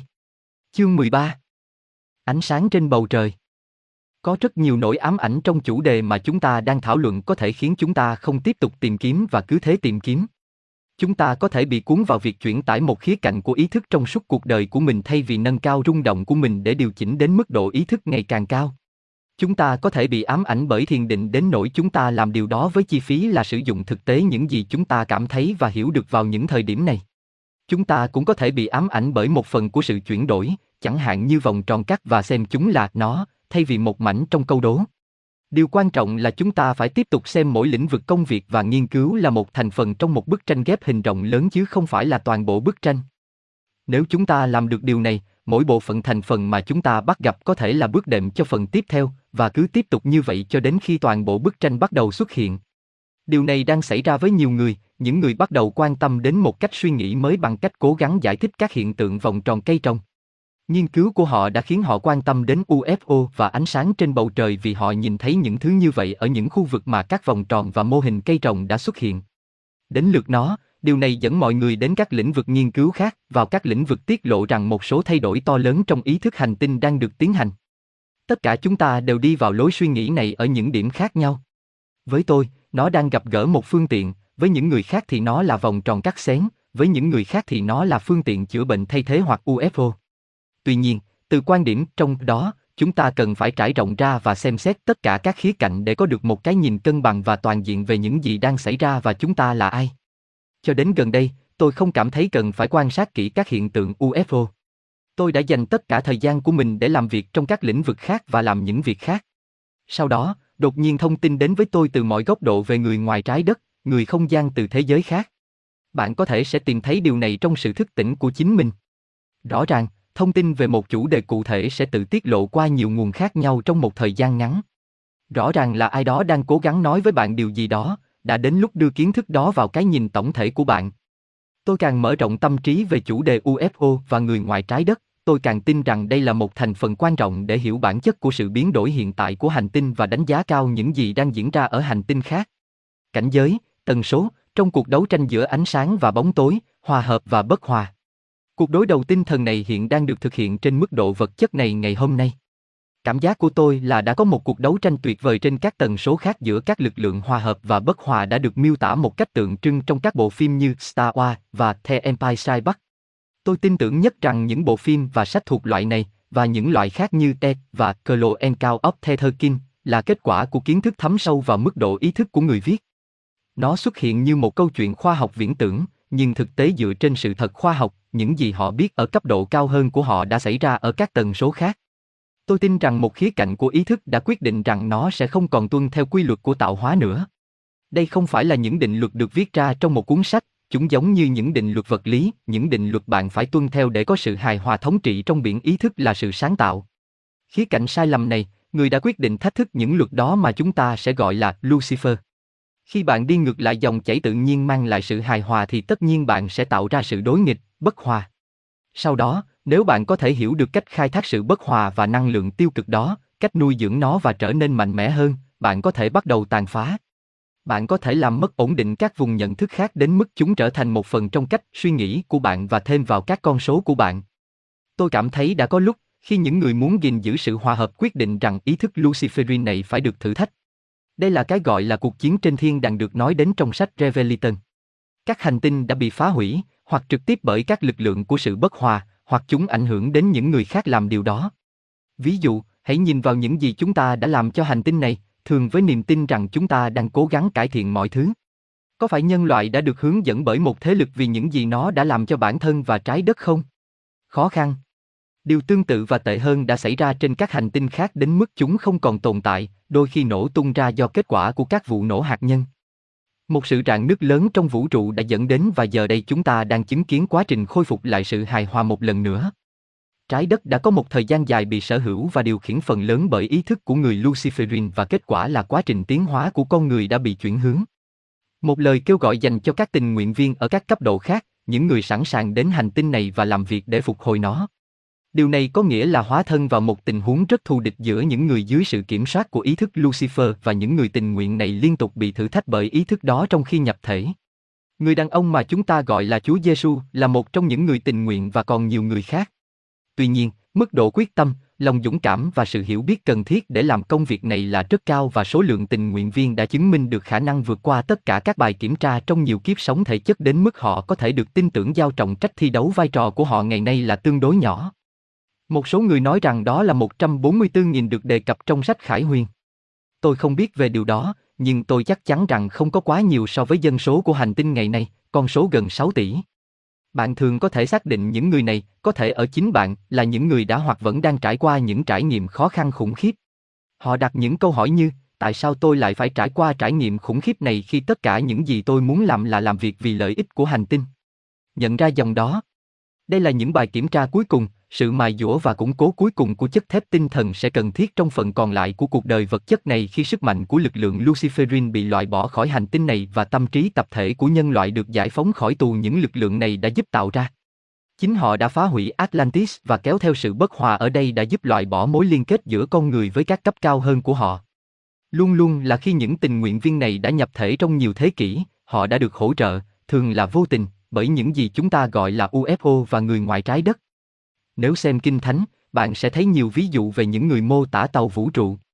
Tôi biết ý kiến cho rằng Chúa Giêsu được tàu vũ trụ giúp đỡ nghe có vẻ xa lạ với nhiều người, bởi vì họ thấy bản chất tương đối nguyên thủy của cuộc sống ở Palestine vào thời điểm đó trái ngược hoàn toàn với công nghệ ngoạn mục cần cho du hành vũ trụ. Nhưng chúng ta cần nhớ rằng những gì xảy ra trên trái đất chỉ là điểm mà nó đạt được trong quá trình tiến hóa của chính mình. Mọi nơi đều không giống nhau.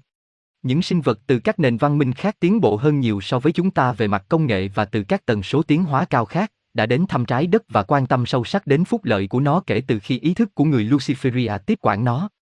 Ngày nay, hơn bao giờ hết, trái đất được bao quanh bởi những rung động khác bởi cái mà chúng ta gọi là E, những người đến từ các hành tinh, tần số và khu vực khác của vũ trụ này, những người đang đóng vai trò của mình trong việc làm sạch hành tinh này và loại bỏ Lucifer ảnh hưởng. Họ và nghề của họ có khả năng chuyển đổi tần số, đến cái này, rồi quay trở lại. Khi điều này xảy ra, một ánh sáng trên bầu trời hoặc một con tàu vũ trụ dường như sẽ biến mất trong khi thực tế nó đã chuyển sang một tần số khác để không còn có thể nhìn thấy nó trên tần số này nữa. UFO cũng có thể được nhìn thấy thông qua thị giác tâm linh của chúng ta ở các cấp độ khác, và trong những trường hợp này, một người sẽ nhìn thấy chúng trong khi người bên cạnh thì không. Việc nhìn thấy UFO ngày càng tăng theo năm tháng và tôi chắc chắn rằng ở cấp cao nhất của lực lượng tình báo quân sự, đặc biệt là ở Hoa Kỳ, họ đã biết về sự tồn tại của chúng và đã liên hệ với chúng. Nhiều người đã từng nhìn thấy tàu vũ trụ được các dịch vụ an ninh yêu cầu giữ im lặng vì họ biết khả năng xảy ra báo động công khai do nhận ra điều hiển nhiên là sự thật, rằng chúng ta không phải là dạng sống duy nhất trong sự sáng tạo. Thời gian đang đến gần khi những con tàu vũ trụ này sẽ hạ cánh trong tầm nhìn của tất cả mọi người, nhưng trước khi điều đó có thể xảy ra, ý thức của con người phải được chuẩn bị. Sự kiện này sẽ gây ra một vụ nổ va chạm trong hệ thống niềm tin của con người đến mức nó sẽ tạo ra sự biến động lớn về tinh thần và cảm xúc. Đây là lý do tại sao nó được thực hiện theo từng giai đoạn, một cảnh ở đây, một vài cảnh nữa ở đó, những bộ phim về chúng tiếp cận được một lượng lớn khán giả, để nó xuất hiện trong ý thức con người một cách suôn sẻ nhất có thể để chúng ta không đơn độc và ít nhất hầu hết những con tàu này đến trong hòa bình và tình yêu. Tuy nhiên, đây không phải là trường hợp của tất cả chúng, và tôi nghĩ cần phải nhấn mạnh điều đó. Cũng như có những người lầm lạc trên trái đất, vì vậy có những nơi khác. Tôi nhớ lại đã từng truyền một số thông tin liên quan đến UFO, câu nói, chỉ vì có những nền văn minh vượt xa bạn về mặt công nghệ không có nghĩa là họ không ngoan hơn trong cách sử dụng công nghệ đó. Tôi tin rằng có những chuyến viếng thăm chịu ảnh hưởng của Luciferin từ một số UFO không có lợi ích tốt nhất cho hành tinh này. Có một số câu chuyện khủng khiếp về những vụ bắt cóc và hành hạ thể xác đối với ngựa và các loài động vật khác mà tôi cảm thấy đó là công việc của những sinh vật như vậy. Những câu chuyện này đã kích thích rất nhiều nỗi sợ hãi về UFO, một điều không may mắn vì nó khiến đa số khó chấp nhận những gì họ đang có, những sinh vật mong muốn yêu trái đất và nhân loại trở lại sức khỏe thể chất, tinh thần và cảm xúc. Tôi cảm thấy rằng liên lạc của các cơ quan tình báo quân sự với UFO và những người cư ngụ của chúng là của sự phát triển sai lầm về công nghệ mà không có trí tuệ. Nhưng những ngày gây ra nỗi sợ hãi và ảnh hưởng xấu đến trái đất của họ sắp kết thúc bởi vì sự hòa hợp và tình yêu thương đang tạo nên một lá chắn bảo vệ xung quanh hành tinh này sẽ đảm bảo rằng thời kỳ của bất kỳ sự biểu hiện nào của Luciferin sẽ sớm trôi qua. Nếu bạn là người tình nguyện đóng góp một phần vào việc chữa lành thế giới thì bạn sẽ có một số hình thức liên lạc bằng thần giao cách cảm hoặc thông qua kênh trực tiếp với cái gọi là E. Có một loại điều khiển nhiệm vụ đang điều phối công việc này và tôi biết nó thường được gọi là Asta Command. Nó có dạng gì hay chúng ta nhận thức được nó là gì không quan trọng. Hiệu quả của nó là những gì quan trọng. Bạn sẽ được lập trình sẵn để thức tỉnh vào đúng thời điểm và bạn sẽ được bảo vệ tối đa khỏi bất cứ điều gì có thể ngăn cản bạn làm công việc bạn phải làm. Bạn đang được theo dõi từng giây trong cuộc sống của bạn. Có, ngay cả khi bạn đang làm điều đó. UFO, S và toàn bộ câu hỏi về vũ trụ sẽ ngày càng xuất hiện nhiều hơn trong những năm tới và chúng ta sẽ nhận ra rằng chính ý tưởng rằng chúng ta chỉ có một mình trong vũ trụ này là hoàn toàn vô lý. Hơn nữa, nếu chúng ta muốn chữa lành hành tinh, chúng ta sẽ cần sự giúp đỡ của những người mà hệ thống vô cùng muốn chúng ta tin rằng nó thậm chí không tồn tại. Chương 14 Sống trong quá khứ Một nỗi ám ảnh khác mà tôi đã tìm thấy trong một số trường hợp là tiền kiếp. Có thể rất hữu ích khi biết một số kiếp trong quá khứ của bạn vì nó có thể giúp bạn đánh giá tốt hơn về những gì bạn đang làm trong cuộc sống này và lý do tại sao bạn đã trải qua những trải nghiệm nhất định. Tuy nhiên, một số người bị cuốn hút vào việc muốn biết ai và họ đã từng là ai trong quá khứ. Nó trở thành tất cả mọi thứ đối với họ. Tôi có thể hiểu điều này, đặc biệt là khi bạn mới bắt đầu thức tỉnh. Tôi nhớ tôi muốn biết tất cả mọi người tôi đã từng. Nhưng bạn sớm nhận ra rằng nó không cần thiết phải biết và, ngoài trừ những thuật ngữ tôi đã nêu ra, không có tầm quan trọng. Nhiều lần tôi đã được các nhà tâm linh khác nhau cho biết rằng ý thức của tôi, tâm trí của tôi, đã hóa thân thành nhà triết học Hy Lạp, Socrates, vua Arthur, và nhân vật bị mô tả sai lệch mà chúng ta gọi là Chúa Giêsu. Điều đó chắc hẳn khiến tôi biết về người thứ 20.000 trong hóa thân ngày nay, người đã được cho biết anh ta là Chúa Giêsu. Nhưng ngay cả khi thông tin đó về các kiếp trước của tôi là chính xác, vậy thì sao? Chúng, giống như tất cả các hóa thân, là những khoảng thời gian trải nghiệm. Những người đã hóa thân thành những nhân vật nổi tiếng của lịch sử, cũng đã có cuộc sống giản dị thuộc mọi loại hình trong nhiều nền văn minh, tín ngưỡng, văn hóa và hệ thống tín ngưỡng. Đó là phương tiện duy nhất để phát triển một cách cân bằng. Bạn có thể đã hóa thân thành một nhân vật nổi tiếng, nhưng điều đó có thể không quan trọng hơn hoặc kém hơn đối với bạn so với một cuộc đời khác mà lịch sử không ghi lại. Dù sao thì để nói về việc chúng ta là một ai đó trong quá khứ rất đơn giản. Tôi nghĩ còn nhiều điều hơn thế nữa. Khi tôi phát biểu tại các sự kiện công cộng, một số người nhạy cảm trong khán giả đã nhìn thấy những bóng dáng xung quanh tôi. Nó xảy ra thường xuyên. Trong một số trường hợp, họ sẽ thấy những người da đỏ Bắc Mỹ, những người khác là một nhà hùng biện La Mã, và khi tôi đang thắc mắc về tôn giáo, một nhân vật tôn giáo hay một nữ tu sĩ. Tôi cảm thấy những hình vẽ này là biểu hiện của những kiếp trước xuất hiện khi tôi cần sử dụng những gì tôi đã học được trong những kiếp sống đó. Hiện thân trước đây giống như một ngân hàng hoặc thư viện kinh nghiệm mà sau đó chúng ta có thể sử dụng bất cứ lúc nào. Nếu Socrates là một hiện thân trong ý thức của tôi, tôi không nghi ngờ gì rằng tôi đã điều chỉnh phần đó trong thư viện của mình để tìm một số triết lý trong cuốn sách này. Điều đó không làm cho tôi trở nên đặc biệt. Mọi người đều giống nhau. Nó không phải là những gì chúng tôi đã hoặc đã làm quan trọng nhất. Đó là những gì chúng tôi đã và đang làm ngày hôm nay. Bây giờ, đây là lần thứ hai. Cùng với nghiên cứu về các hóa thân có liên quan trong quá khứ là chim tinh học. Điều này cũng có thể cho chúng ta một ý tưởng cơ bản về những gì chúng ta phải làm và lĩnh vực để tiếp tục trong cuộc sống này. Các hành tinh phát ra một số rung động nhất định, các mô hình suy nghĩ, và vì vậy tại bất kỳ thời điểm nào, tùy thuộc vào vị trí của các hành tinh, một số rung động đó sẽ mạnh hơn xung quanh trái đất so với những rung động khác. Ở lần thứ hai chúng ta được sinh ra, chúng ta thừa hưởng mô hình năng lượng trong môi trường xung quanh chúng ta tại thời điểm đó. Sau đó, mẫu biểu đồ sinh này sẽ tương tác với các chuyển động của hành tinh trong cuộc sống của chúng ta theo một cách khác với một người nào đó được sinh ra vào một thời điểm khác, khi họ sẽ thừa hưởng một mẫu năng lượng khác khi sinh ra. Bằng cách đọc thành thạo vị trí của các hành tinh khi bạn sinh ra, một nhà chiêm tinh giỏi có thể cung cấp cho bạn một ý tưởng chính xác về phát thảo chính về lý do tại sao bạn ở đây lần này. Họ có thể nhìn thấy điều này qua những năng lượng mà bạn đã chọn để hấp thụ khi sinh ra, bởi vì những năng lượng đó sẽ được bạn chọn lọc để cho bạn cơ hội tốt nhất để hoàn thành kế hoạch cuộc đời của mình một cách thành công. Một nhà chiêm tinh cũng có thể tư vấn cho bạn về thời điểm tốt nhất để làm một số việc nhất định. Họ sẽ biết khi nào năng lượng thích hợp nhất với một tình huống sẽ phát huy tác dụng mạnh nhất bên trong và xung quanh bạn, vì mô hình năng lượng của bạn được kích hoạt bởi các hành tinh đang chuyển động. Bạn nên đến gặp một nhà chiêm tinh để bổ sung thêm kiến thức, nhưng một lần nữa, hãy nhớ rằng có những nhà chiêm tinh giỏi và có những người chỉ đơn thuần tự gọi mình là nhà chiêm tinh. Tìm ai đó thông qua sự giới thiệu cá nhân là cách tốt nhất. Chương 15 Con đường dài và quanh co Một trong những thông tin liên lạc đầu tiên tôi nhận được khi đến thăm nhà ngoại cảm đầu tiên của mình là con đường tâm linh thật khó khăn và không ai làm cho nó dễ dàng. Họ không đùa.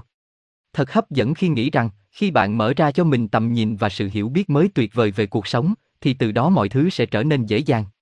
Vâng, nó sẽ và nó sẽ không, nếu điều đó không nghe quá chói tai. Nó phụ thuộc vào mức độ mà bạn đang nói về. Cuộc sống có thể trở nên khó khăn hơn rất nhiều ở một số cấp độ, đặc biệt là trong giai đoạn đầu tiên thức tỉnh. Bạn sẽ tiếp nhận nguồn năng lượng tích cực mạnh mẽ, điều chỉnh để nâng cao kiến thức và trí tuệ, và sự đồng bộ lại với bản thân cao hơn của bạn, tự nó là một trải nghiệm cực kỳ tích cực. Nếu bạn muốn giữ vững nền tảng và cân bằng và không trôi đi trong một giấc mơ tâm linh, thì năng lượng tích cực này cần được cân bằng với năng lượng tiêu cực. Hơn thế nữa, bạn cần sự tác động lẫn nhau của năng lượng tích cực và tiêu cực để quá trình tiến hóa diễn ra. Cuộc sống sẽ không trở nên thiếu trải nghiệm tiêu cực. Điều gì sẽ xảy ra là trải nghiệm tiêu cực sẽ không còn ảnh hưởng đến bạn theo cách mà nó đã có trong quá khứ. Hòa bình thực sự không phải là tự do khỏi rắc rối, nó không bị ảnh hưởng bởi sự phức tạp đó. Trong 3 năm sau khi kích hoạt có ý thức của chính tôi vào năm 1990, một lượng lớn năng lượng tích cực đáng kinh ngạc đã tràn vào trường năng lượng của tôi, nhưng xung quanh tôi ở cấp độ thể chất, tôi đã trải qua một số trải nghiệm tiêu cực không thể tin được. Một cái ở đó để cân bằng cái kia, và sức mạnh của sự tương tác tích cực và tiêu cực đã đưa tôi giống như một con tàu vũ trụ tâm linh nào đó, đến một sự hiểu biết hoàn toàn mới. Các phần của trải nghiệm này là niềm vui tuyệt đối. Những người khác thật kinh khủng. Cả hai đều cần thiết. Thuật ngữ đi theo dòng chảy là thích hợp nhất. Nó giống như cưỡi một tấm ván lướt tinh thần trên một luồng năng lượng đưa bạn theo một hướng nhất định. Đó có thể là một chuyến đi gặp ghềnh và bạn phải cố gắng để giữ vững đôi chân của mình, nhưng nó dễ dàng hơn rất nhiều so với việc cố gắng lướt ngược dòng nước. Cuộc sống ở cấp độ này có thể khó khăn khi bạn tuân theo cái tôi cao hơn của mình, bởi vì những gì bạn nói và làm sẽ ngày càng lạc hậu, ít nhất là ban đầu, với phần còn lại của xã hội. Bạn sẽ được hướng dẫn bởi một loạt các nguyên tắc và cách hiểu khác nhau. Tuy nhiên, tôi không muốn vẽ một bức tranh mà nỗi đau và nỗi thống khổ là một phần đảm bảo cho tương lai của bạn. Tôi có thể nói từ những gì tôi đã trải qua bản thân rằng khoảnh khắc đến khi điều mà trước đây từng được coi là một tình huống tiêu cực, đau đớn, có thể được đối phó theo cách mà bạn không bao giờ nghĩ là có thể. Ngoài ra, khi hành tinh được cân bằng lại, quy mô trải nghiệm tiêu cực sẽ bắt đầu giảm đi. Bạn càng có đủ tự tin để sống thật với chính mình và bỏ lại đằng sau những lo lắng về những gì người khác nghĩ về bạn, thì càng có ít tình huống tiêu cực ảnh hưởng đến bạn khi bạn tiến gần đến sự cân bằng. Hầu hết nỗi đau và chấn thương tinh thần đều đến trong giai đoạn đầu của quá trình thức tỉnh, trong khi bạn vẫn bị ảnh hưởng bởi các giá trị mà hiện trạng áp đặt lên mọi người và mọi người áp đặt lẫn nhau. Bạn sẽ thấy rằng những trải nghiệm tiêu cực sẽ được thực hiện trong bước đi của bạn chỉ đơn thuần là một trải nghiệm khác trên con đường dẫn đến giác ngộ. Bạn có thể nghĩ rằng nhiều điều trở nên kém chính xác hơn, nhưng điều đó không nhất thiết có nghĩa là bạn đã hiểu sai thông tin. Đôi khi, các hình thức tư duy sẽ được gửi đến bạn từ các cấp cao hơn, tuy không hoàn toàn đúng nhưng lại khiến bạn phải hành động theo cách mà kế hoạch cuộc đời của bạn yêu cầu. Ví dụ, vào thời điểm khi tôi biết rất ít về một nhân vật được gọi là bá tước St. German, tôi đã xem một tờ rơi ở Pháp quảng cáo một điểm thu hút khách du lịch có tên là Le Château St. German. Bây giờ có nhiều nơi ở Normandy được gọi là St. German, và tôi sẽ không để ý nhiều nếu tôi không có ấn tượng rằng lâu đài này là nhà cũ của bá tước St. German. Kết quả là tôi đã đi cùng để xem nó. Lâu đài không phải là nhà của bá tước, mà chỉ đơn thuần được đặt tên theo ngôi làng địa phương. Tuy nhiên, vấn đề là sự hiểu lầm của tôi đã dẫn tôi đến đó, và nó hóa ra là một điểm quan trọng trong hệ thống năng lượng của trái đất, mà tôi đã đến thăm vài lần kể từ đó. Chủ nghĩa tượng trưng là một hình thức giao tiếp thiết yếu khác mà bạn sẽ bắt đầu trải nghiệm. Bạn sẽ thấy những điều trong cuộc sống hàng ngày đối với bạn là quan trọng, nhưng bạn không biết tại sao. Chủ nghĩa tượng trưng là ngôn ngữ chung của sự sáng tạo, và một phần giá trị của nó là khuyến khích bạn mở rộng nhận thức của mình bằng cách cố gắng tìm ra ý nghĩa của biểu tượng mà bạn thấy. Nếu chúng tôi được cung cấp tất cả thông tin chúng tôi cần trên một mảnh giấy từ trên cao, trả lời tất cả các câu hỏi của chúng tôi, điều đó sẽ không ảnh hưởng nhiều đến trạng thái rung động của chúng tôi. Đó là sự tìm kiếm mở rộng tâm trí. Vì vậy, nếu bạn tiếp tục nhìn thấy tình huống hoặc đối tượng tương tự, hoặc bạn thấy một dấu hiệu hoặc từ thực sự gây ảnh hưởng đến bạn, hãy cố gắng mở rộng tâm trí của bạn để hiểu tầm quan trọng của nó. Họ đang muốn nói gì với bạn? Bạn có khả năng nghĩ và làm một số điều kỳ lạ và hài hước khi bạn bắt đầu cởi mở. Trong một cuốn sách khác, tôi đã ví điều này như một bát nước lặng. Khi bạn bật vòi, sự yên tĩnh bị xáo trộn cho đến khi vòi đầy, và nước chảy xung quanh trong hỗn loạn, hỗn loạn và lộn xộn. Khi vòi được tắt, sự bình tĩnh trở lại, nhưng bây giờ ở một mức độ cao hơn nhiều trong bát. Khi ý thức vật chất của bạn, cái tôi thấp hơn, giải phóng sự tắc nghẽn của nó và tự mở ra các tầng cao hơn, bạn giống như một bát nước tượng trưng vậy. Năng lượng đi vào trường năng lượng của bạn, và nó có thể bị khuấy động để gây ra sự hỗn loạn, rối loạn và nhầm lẫn tạm thời. Bạn đang chuyển đổi mức độ hiểu biết, thường là với tốc độ nhanh và toàn bộ quan điểm của bạn về cuộc sống, an ninh, mọi thứ, đổ nát trước mắt bạn. Điều này có thể gây tổn thương cho bạn và những người xung quanh. Tâm lý thay đổi này là điều cần gấp rút được giải quyết và thấu hiểu. Vì vậy, nhiều người sẽ bị ảnh hưởng bởi nó khi các tháng và năm diễn ra. Chúng ta sẽ thấy các mối quan hệ tan vỡ vì một người không thích nghi với những thay đổi như người kia. Nhưng chúng ta cũng sẽ thấy các mối quan hệ ngày càng bền chặt hơn khi cả hai đối tác thức tỉnh cùng nhau. Nếu bạn đang trải qua sự thức tỉnh này ngay bây giờ, hoặc bạn biết ai đó, từ khóa chính là sự cân bằng. Giữ cân bằng tư duy, cân bằng âm dương và tinh thần thể chất. Tôi nghĩ rằng một cách tốt để tránh những cực đoan lớn vào thời điểm này là sử dụng những gì tôi mô tả là nguyên tắc tăng cường. Khi năng lượng chảy vào trường năng lượng của bạn, chúng sẽ mang theo một lượng lớn thông tin mới và bạn sẽ không thể xử lý tất cả và đưa chúng vào quan điểm. Một số năng lượng này sẽ mang theo ký ức của các sự kiện trong quá khứ trên trái đất, đặc biệt là những năng lượng có ảnh hưởng lớn đến tâm trí con người. Bạn có thể thấy mình tin rằng bạn là bất cứ điều gì từ Adolf Hitler cho đến Đức Mẹ Đồng Trinh Mary. Bạn có thể đang đi du lịch khắp nơi vì con lát bạn đang sử dụng để giao tiếp với các cấp khác thay đổi theo một cách nhất định để trả lời có hoặc không cho các câu hỏi của bạn. Tuy nhiên, sau này bạn nhận ra rằng con lắc có thể gây chết người ở những người không có kỹ năng, điều đó rất dễ ảnh hưởng đến việc lắc theo kiểu suy nghĩ của riêng bạn. Lời khuyên của tôi, đã trải qua sự thức tỉnh này một cách rộng rãi và rất công khai, là hãy sử dụng nguyên tắc bắt bơn. Lấy thông tin bạn đang cảm nhận và bất kỳ thông tin nào bạn có thể nhận được thông qua bộ điều chỉnh kênh hoặc các nguồn khác và để thông tin đó sôi dần ở phía sau bếp trước khi bạn bắt tay vào hành động. Hãy đánh giá cao rằng trường năng lượng của bạn giống như một bát nước vậy, và nhiều thứ sẽ đi vào ý thức của bạn và cần được để cho sôi một thời gian, cho đến khi chúng trộn lẫn với các thành phần và thông tin khác để tạo cho bạn một bức tranh giống như thật. Điều này sẽ giúp bạn tránh được một số cực đoan, nhưng tôi nên nhấn mạnh rằng nếu trải qua những cực đoan đó là một phần trong kế hoạch cuộc đời của bạn, giống như với tôi, thì bất cứ điều gì tôi hoặc bất kỳ ai khác nói với bạn sẽ không tạo ra bất kỳ sự khác biệt nào. Nó sẽ xảy ra. Bạn càng kết nối lại với tâm trí cao hơn của mình, tâm trí cao hơn có thể dễ dàng ghi đề mức độ ý thức, để đảm bảo rằng trải nghiệm kế hoạch cuộc sống diễn ra. Đây là lý do tại sao chúng ta tự đặt mình vào các tình huống và tự hỏi, làm thế nào tôi gặp phải vấn đề này, tại sao tôi không thấy điều này sắp xảy ra? Câu trả lời là chúng tôi không cố ý, bạn có thể nói, mức độ ý thức của chúng ta bị tắt, bị thôi miên, bạn có thể nói, để nó không thể nhìn thấy những gì đang đến gần, và vì vậy không thể thực hiện hành động để tránh một thứ mà nó đã chọn trước khi nhập thể. Cấp thấp hơn có ý chí tự do để chống lại điều này, nhưng cấp cao hơn biết những gì chúng ta đã chọn để trải nghiệm và họ sẽ làm tất cả những gì có thể để biến điều đó thành hiện thực. Xung đột nội tâm giữa người thấp hơn và người cao hơn đôi khi có thể tạo ra các vấn đề nghiêm trọng về thể chất hoặc cảm xúc. Tôi đã nói nhiều về sự cân bằng âm dương, nhưng điều quan trọng không kém là cân bằng nam nữ, tinh thần thể chất. Chúng ta đã chọn nhập thân vào thể xác, và bản thân cũng như những người khác không có ân huệ gì nếu sau đó chúng ta cố gắng phớt lờ rằng chúng ta đã làm như vậy. Một số người trở nên bị ám ảnh bởi tâm linh đến mức họ không còn được đặt trên mặt đất, neo đậu trên bình diện vật chất.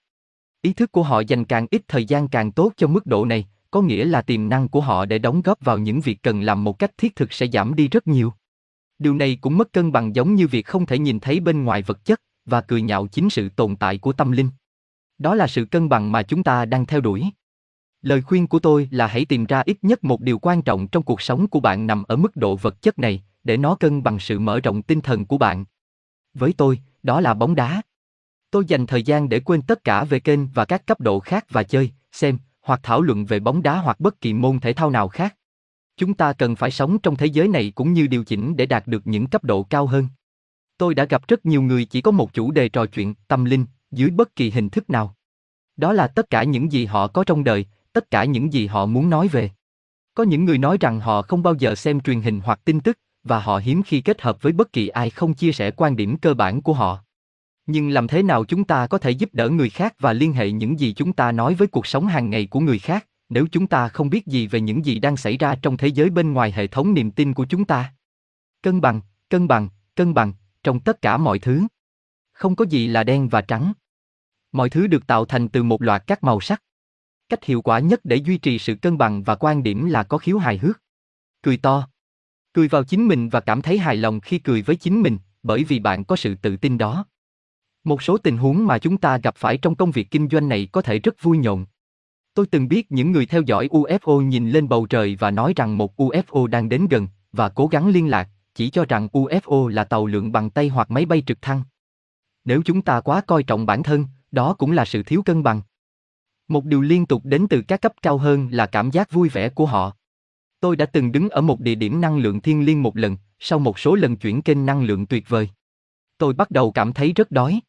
Đó là một sự kiện có sức mạnh to lớn và sự tôn kính, nhưng ngay lập tức nó kết thúc, tôi đã được cho thấy tầm nhìn về quầy ba tự chọn ở ga đường sắt Salisbury, với một tách trà và một chiếc bánh tráng. Tôi đã gợi ý, và chiếc bánh tráng thật tuyệt vời. Khả năng hài hước bảo vệ bạn khỏi bị gián đoạn bởi những ảnh hưởng tiêu cực. Nếu bạn không giữ được cái nhìn tích cực, nỗi sợ hãi về thế lực đen tối có thể chiếm lấy bạn và trở thành nỗi ám ảnh nguy hiểm. Vâng, có những khía cạnh sai lầm, mất cân bằng cao của ý thức đang cố gắng phá hủy hành tinh và vũ trụ với nó. Các kiểu suy nghĩ của họ sẽ cố gắng phá vỡ bạn, đặc biệt là trong giai đoạn thức tỉnh. Nhưng nếu chúng ta sợ họ và bị ám ảnh bởi họ, chúng ta chỉ đơn giản là thu hút họ. Tôi đã gặp những người nghĩ rằng tất cả những người mà họ tiếp xúc, những người không đồng ý với niềm tin của họ, đều chịu ảnh hưởng của phía bên kia. Trên thực tế, nếu ai đó đang chịu ảnh hưởng của những kiểu suy nghĩ tiêu cực, thì đó là vì họ chỉ nhìn thế giới và những người khác bằng những điều kiện tiêu cực. Nếu bạn nghĩ theo cách đó, bạn đang bao quanh mình với những năng lượng đó. Tôi đã từng chứng kiến nỗi ám ảnh này hủy hoại nhiều sinh mạng và hủy hoại nhiều tiềm năng cho những hành động tích cực. Nỗi sợ hãi dưới bất kỳ hình thức nào ảnh hưởng đến sự kết nối với các cấp cao hơn, và sự hài hước và tiếng cười có thể ngăn chặn điều này. Bạn càng thư giãn và đi theo dòng chảy đang hướng dẫn bạn, mọi thứ càng trở nên dễ dàng hơn. Bạn không còn phải lo lắng đứng đó với một con lắc để hỏi phải làm gì tiếp theo. Trực giác của bạn được điều chỉnh tốt theo dòng chảy của năng lượng mà bạn chỉ đơn giản là biết. Cười và thế giới cũng cười với bạn. Kiểu suy nghĩ của chúng ta tạo ra thực tế của chính chúng ta. Nếu chúng ta nghĩ rằng cuộc sống là phải chịu đựng, thì đó là cảm giác của nó. Nhưng chắc chắn cuộc sống là để được tận hưởng. Hãy nghĩ rằng, và nó sẽ là như vậy. Chương 16 Suy nghĩ tất cả là một. Chúng ta đã đi được một chặng đường dài kể từ dòng mở đầu của cuốn sách này, nhưng nền tảng mà chúng ta đề cập gần như hoàn toàn là về khả năng tự phục hồi, giải phóng bản thân khỏi công việc lập trình và mở ra một tầm nhìn mới. Tiêu đề có thể là Heo theo Work, nhưng nếu không có tất cả những gì tôi đã vạch ra cho đến nay, thì việc đóng một vai trò trong việc chữa lành hành tinh là không thể. Bây giờ chúng ta đang ở giai đoạn mà quá trình tự chữa lành sẽ được tiến hành tốt, và chúng ta có thể xem cách chúng ta có thể trực tiếp sử dụng kiến thức và suy nghĩ này để giúp đỡ trái đất. Mọi loài đều có tâm trí tập thể, và loài người cũng không khác. Ở một mức độ nào đó, tâm trí của những gì chúng ta gọi là loài người, tất cả những người trong hiện thân, được kết nối với nhau. Ở cấp độ cao hơn nữa, tất cả các loài đều được kết nối và ở cấp độ cao nhất, mọi thứ đều được kết nối với mọi thứ khác. Ví dụ, điều này được thấy qua cái gọi là hội chứng khỉ thứ trăm. Nó đã được chứng minh rằng một khi một số loài nhất định học cách làm điều gì đó mới, đột nhiên những loài còn lại có thể làm điều đó mà không bao giờ được hiển thị. Điều này có thể xảy ra bởi vì sự học hỏi, thông tin, trải nghiệm của một số lượng nhất định, đủ để ảnh hưởng đến tâm trí chung của loài đó và trở nên sẵn có cho tất cả chúng.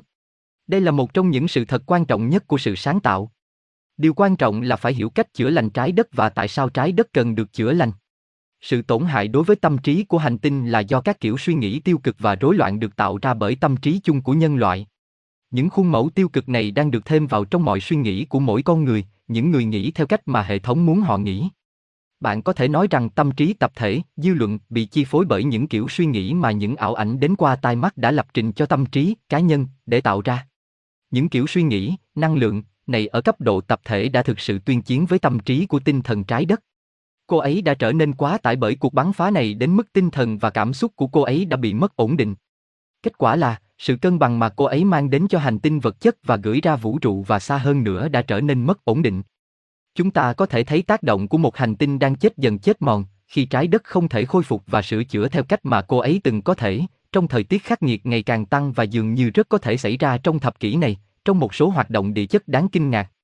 Trái đất vật lý sẽ không được phép chết. Nó là luân xa tim, điểm cân bằng và nguồn năng lượng được gọi là tình yêu, cho ít nhất một khu vực quan trọng của vũ trụ này.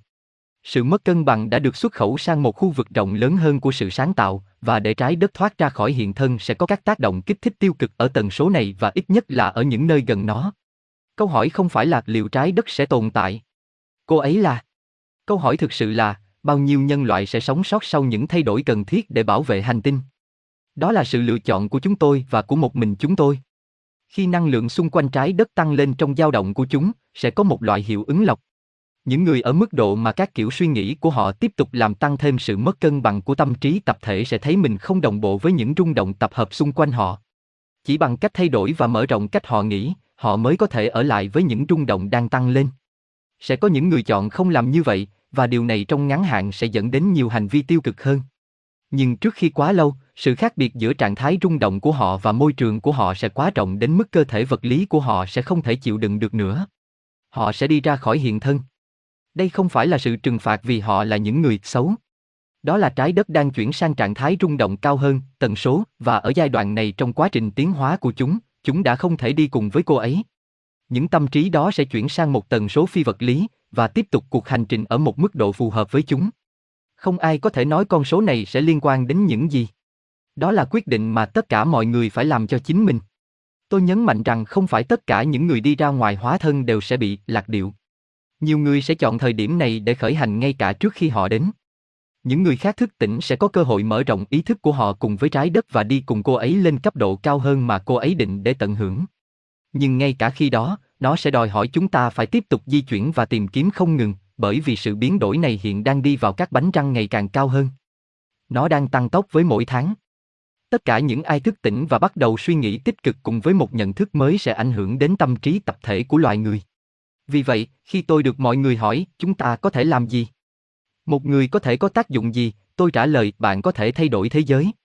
Bằng cách thay đổi suy nghĩ của mình, bạn sẽ không còn là một phần của vấn đề khi bạn ngừng tạo ra những kiểu suy nghĩ phá hoại và bạn trở thành một phần của giải pháp bằng cách gửi đi những kiểu suy nghĩ có thể chữa lành mỗi khi tâm trí khác thực hiện thay đổi đó chúng ta ngày càng tiến gần hơn đến điểm đó khi khuôn mẫu thống trị của tâm trí tập thể chuyển từ phán xét và hủy diệt sang cân bằng và yêu thương khi khoảnh khắc đó đến cách suy nghĩ của nhân loại nói chung sẽ thay đổi với một tốc độ khiến thời kỳ thay đổi ở liên xô cũ và các nước khối phương đông dường như đi bộ Chính điều đó đã là một ví dụ cho thấy tâm trí tập thể của các quốc gia đó đang được chuyển đổi. Một khi một số người nhất định đã nhận ra rằng cái gọi là sức mạnh của đế chế cộng sản này chẳng qua là ảo ảnh, và nó chỉ ở đó bởi vì người dân cho phép nó ở đó, các sự kiện xảy ra rất nhanh chóng. Sự chuyển đổi nhận thức trong ý thức tập thể đã đưa mọi người ra đường, sau đó thay đổi nhận thức thậm chí nhiều hơn, vờ vờ. Cuối cùng, trong một thời kỳ mà có lẽ chỉ vài tuần trước đây, đế chế Xô Viết hùng mạnh đã xuất hiện với sự nhúng tay của nó. Điều tương tự cũng sẽ xảy ra với hệ thống kiểm soát tâm trí của phương Tây trên quy mô toàn cầu. Hiệu quả của thông tin và suy nghĩ mà sự thức tỉnh đang trình bày cho chúng ta rất mạnh mẽ khi đối mặt với những ảo ảnh của thế giới vật chất, đến nỗi sẽ không cần đến 51% hoặc thậm chí gần như con số đó để thay đổi mô hình suy nghĩ của họ, vì những ảo tưởng đó được lật tẩy trong tâm trí tập thể. Nó thực sự sẽ mất tương đối ít. Vì vậy, một cách khác để chữa lành hành tinh là truyền những gì bạn biết và đã trải qua cho những người khác và cho phép họ thấy rằng có những quan điểm và cách giải thích khác mà hệ thống đang phủ nhận chúng, vì sự tồn tại của chính nó. Hãy can đảm để nói lên những gì bạn tin tưởng, cho bất cứ ai muốn lắng nghe. Nếu một số người quay lưng lại với bạn thì đó là quyết định của họ. Tại sao bạn phải bị kìm hãm và kiểm soát bởi những gì họ nghĩ? Giờ đây, tất cả chúng ta đều có thể tiếp cận với một máy in, máy photocopy, có thể nối mạng thông tin theo các vòng tròn ngày càng mở rộng, giống như thả một viên sỏi xuống ao chuyển thông tin cho những người khác và yêu cầu mỗi người trong số họ in bản sao và chuyển chúng cho bạn bè của họ, với cùng một yêu cầu. Những tờ thông tin đó cũng sẽ mang những hình mẫu suy nghĩ đã tạo ra chúng và điều này cũng sẽ ảnh hưởng đến những người sẵn sàng thức tỉnh. Tất cả những gì tôi muốn nói về điều này là, tôn trọng quyền từ chối những gì bạn nói của mọi người. Việc ép buộc quan điểm về mọi người không có tác dụng đáng kể trong việc nâng cao trạng thái rung động của họ. Họ phải tự mình đưa ra quyết định đó tận dụng mọi cơ hội bạn có thể để nói hoặc viết trên các phương tiện truyền thông, có thể là thư cho các tờ báo địa phương, tham gia vào các cuộc gọi điện thoại, bất cứ điều gì có thể xảy ra, và nhiều người sẽ nhận ra rằng có một cách nhìn hoàn toàn mới và vinh quang về cuộc sống. Tham gia. Đây là thời điểm chọn tham gia, không phải bỏ ra. Bắt đầu trong cộng đồng của riêng bạn và bắt đầu từ đó. Mỗi người thay đổi suy nghĩ của họ theo cách bạn làm sẽ đẩy nhanh một ngày khi sự thay đổi lớn xảy ra trong tâm trí tập thể của loài người. Chương 17 mạng lưới của cuộc đời. Thay đổi cách mọi người suy nghĩ và cảm nhận là điều cơ bản để chữa bệnh trên trái đất, nhưng nó không phải là cách duy nhất. Nếu bạn biết bất cứ điều gì về châm cứu, bạn sẽ biết rằng cơ thể vật lý có một loạt các đường năng lượng được gọi là kinh mạch. Những thứ này đi khắp cơ thể liên kết với các điểm xoáy chakra để duy trì dòng chảy của năng lượng sống đến cấp độ vật lý. Khi các dòng năng lượng này được cân bằng và tự do lưu thông, cơ thể sẽ khỏe mạnh. Nhưng khi tất cả không tốt trong hệ thống năng lượng, cơ thể bị ống hoặc bệnh tật. Nó cũng vậy với hành tinh. Trên toàn trái đất ở cấp độ cận nguyên tử, không thể nhìn thấy được là một mạng lưới các đường năng lượng và các điểm luân xa, và hệ thống này đã bị tàn phá bởi sự hiểu biết bị mất và kiểu tư duy hủy diệt của nhân loại. Trước khi có Thiên Chúa giáo, kiến thức về hệ thống này đã được phổ biến rộng rãi. Nhưng tín ngưỡng cơ đốc giáo mới nổi đã coi những năng lượng này và các huyệt đạo dọc theo chúng là ma quỷ, bởi vì chúng được những người mà họ cho là ngoại đạo và mang rợ coi là linh thiêng. Trớ trêu thay, trong nỗ lực ngăn chặn những gì họ cảm thấy là năng lượng xấu xa, họ đã xây dựng hầu hết các nhà thờ ban đầu của họ về các điểm châm cứu và luân xa quan trọng trên khắp thế giới. Những truyền thuyết và huyền thoại về việc SCT giờ đánh bại con rồng liên quan đến việc triệt tiêu những năng lượng này. Theo tôi hiểu, người Trung Quốc vẫn gọi hệ thống năng lượng này là đường rồng. Tôi gọi chúng là kinh tuyến, hay chúng còn được biết đến rộng rãi, đường lây. Các nhà thờ đã thực sự giúp làm suy yếu dòng chảy năng lượng bởi vì tất cả những suy nghĩ rối loạn về nỗi sợ hãi và tội lỗi đang thống trị quá nhiều tôn giáo, trong khi những người thờ phượng với tình yêu và niềm vui trong trái tim của họ đã tăng cường năng lượng. Một số địa điểm năng lượng là hiển nhiên vì chúng là các vòng tròn bằng đá, như Stonehenge và Avebury, hoặc các gò đất như Simbu Hill và các điểm cao như Glastonbury. Bạn cũng có các địa điểm năng lượng tự nhiên như Ulu, Aerock ở Úc và các thành tạo đá ở những nơi như Arizona ở Hoa Kỳ. Họ ở khắp nơi trên hành tinh. Đã đứng giống như kim châm cứu cân bằng dòng chảy của năng lượng. Vòng tròn đá có thể là một loại mạch điện nhận năng lượng vào hệ thống hoặc tăng sức mạnh của chúng giống như một cuộn dây điện. Có hàng nghìn người, có lẽ hàng triệu người trên toàn thế giới, được cấp trên hướng dẫn sửa chữa hệ thống này. Bạn có thể tham gia cùng họ. Sử dụng ý chí tự do của bạn để nói với ý thức hướng dẫn của bạn rằng bạn muốn giúp đỡ, và nếu đó là một phần của kế hoạch cuộc sống của bạn, mọi thứ sẽ bắt đầu xảy ra. Hệ thống có thể được khôi phục bằng cách cân bằng các mô hình suy nghĩ phá hủy ngăn dòng năng lượng dọc theo các dòng. Bạn có thể làm điều này bằng cách gửi đi những suy nghĩ tích cực tại những nơi này, và những suy nghĩ này thậm chí có thể mạnh mẽ hơn nếu bạn hình dung ra sự phân tán tắc nghẽn tiêu cực và năng lượng của tình yêu đang chảy trở lại. Mở rộng trái tim của bạn và hình dung dòng chảy tình yêu từ luân xa tim của bạn vào hệ thống, và sự mất cân bằng sẽ tan biến. Đừng đánh giá thấp những gì suy nghĩ của bạn có thể đạt được. Khi bạn trở nên nhạy cảm hơn, bạn sẽ cảm thấy toàn bộ bầu không khí xung quanh mình thay đổi vào những dịp này. Giống như mọi thứ khác, những dòng năng lượng này là dòng ý thức. Do đó họ bị ảnh hưởng bởi các ý thức khác. Nếu họ bị tấn công bởi các mô hình suy nghĩ tiêu cực, sự cân bằng và dòng chảy tự nhiên của họ sẽ bị ảnh hưởng bởi vì sự bất hòa làm điều đó xảy ra. Mặt khác, nếu bạn có thể đến những điểm này trong sự tôn kính, yêu thương và tôn trọng, và gửi đi những suy nghĩ về sự hài hòa, cân bằng và tình yêu, thì điều đó sẽ giúp xóa bỏ sự mất cân bằng và cho phép năng lượng trôi chảy trở lại. Bạn có thể làm điều này một mình hoặc với nhiều người tùy thích. Nếu bạn nắm tay nhau thành một vòng tròn để tạo thành một loại mạch điện, sức mạnh tổng thể của suy nghĩ và năng lượng của bạn sẽ lớn hơn nhiều so với tổng của các bộ phận. Nó thường giúp tập trung suy nghĩ nếu ai đó vẽ một bức tranh chữ, một hình dung, để mọi người tập trung vào trong những dịp này. Có thể là họ yêu cầu bạn hình dung trong tâm trí của bạn về địa điểm được bao quanh bởi năng lượng tối và sau đó yêu cầu bạn hình dung năng lượng đó đang phân tán và toàn bộ khu vực được tắm trong ánh sáng vàng rực rỡ, xung động, với các nguồn năng lượng đang chảy trở lại. Tất cả điều này đang xảy ra trên các cấp độ phi vật chất, các cấp độ ý thức và suy nghĩ.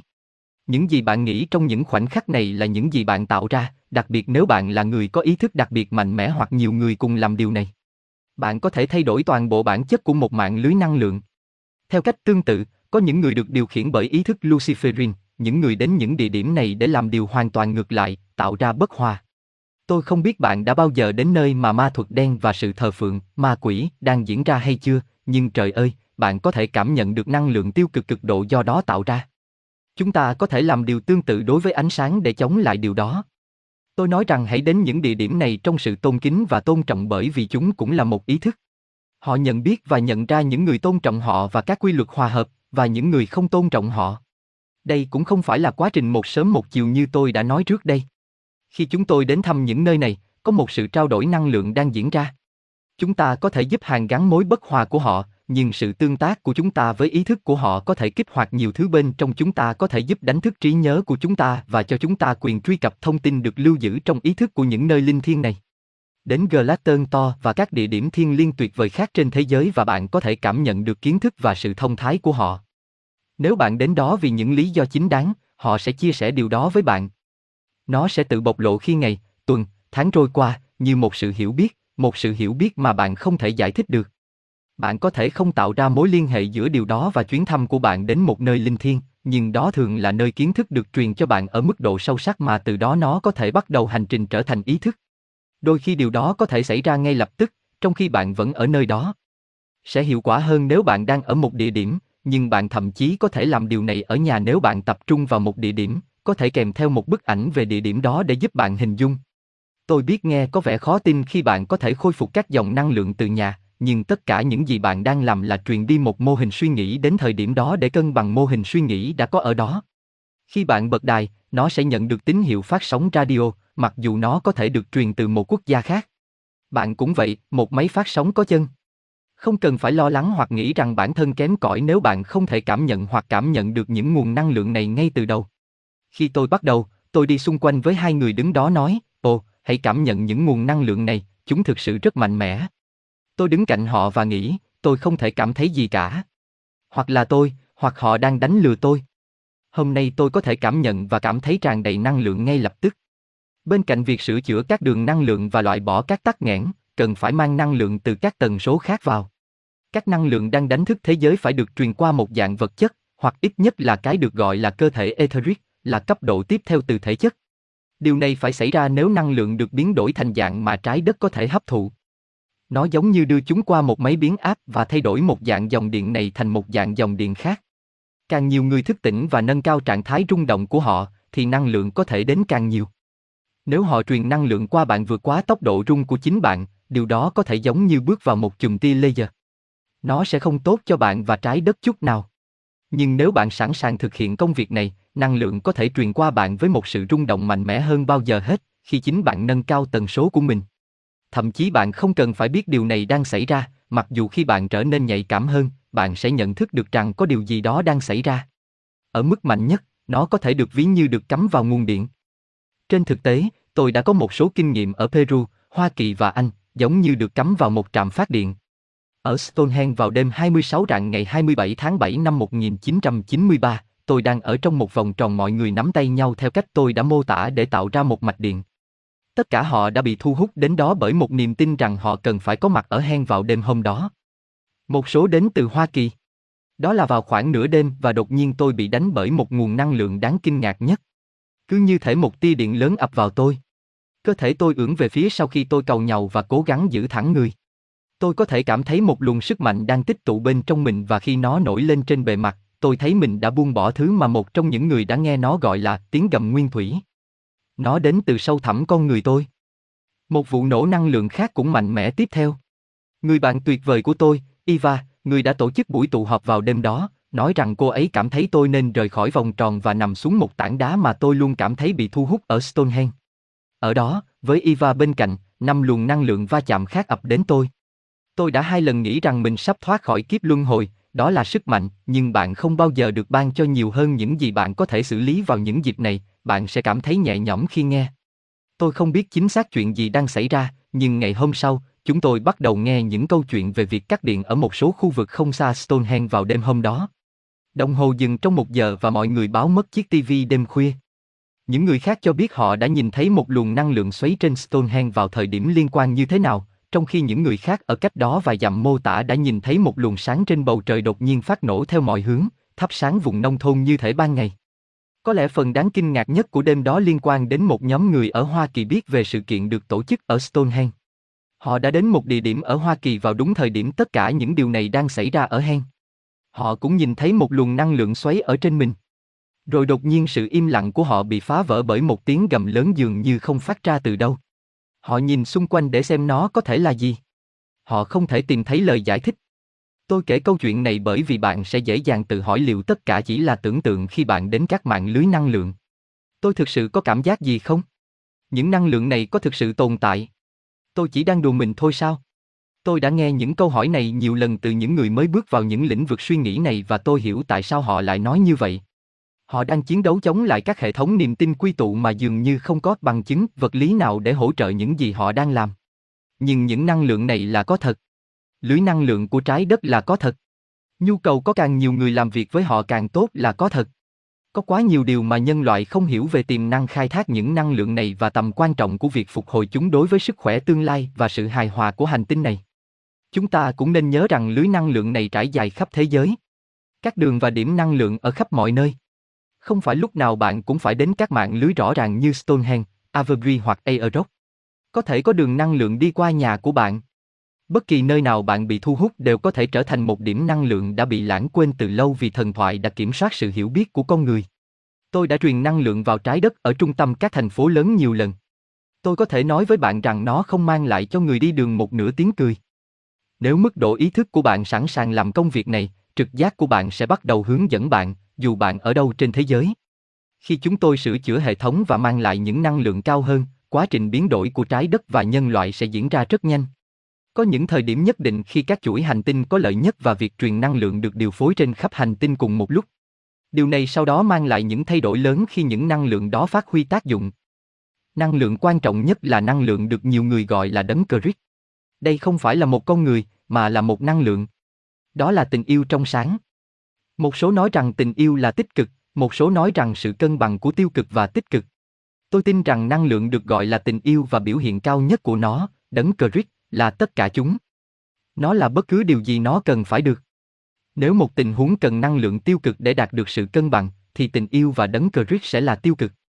Nếu cân bằng được yêu cầu, nó sẽ được cân bằng. Nếu cần năng lượng tích cực thì tình yêu sẽ tích cực. Đó là bất cứ điều gì mà một tâm trí, hành tinh, tần số hoặc tình huống yêu cầu. Nó là máy biến áp vĩ đại của sự hiểu biết, người cân bằng. Năng lượng Chúa Kitô là biểu hiện cuối cùng của tình yêu vô điều kiện trên hành tinh này.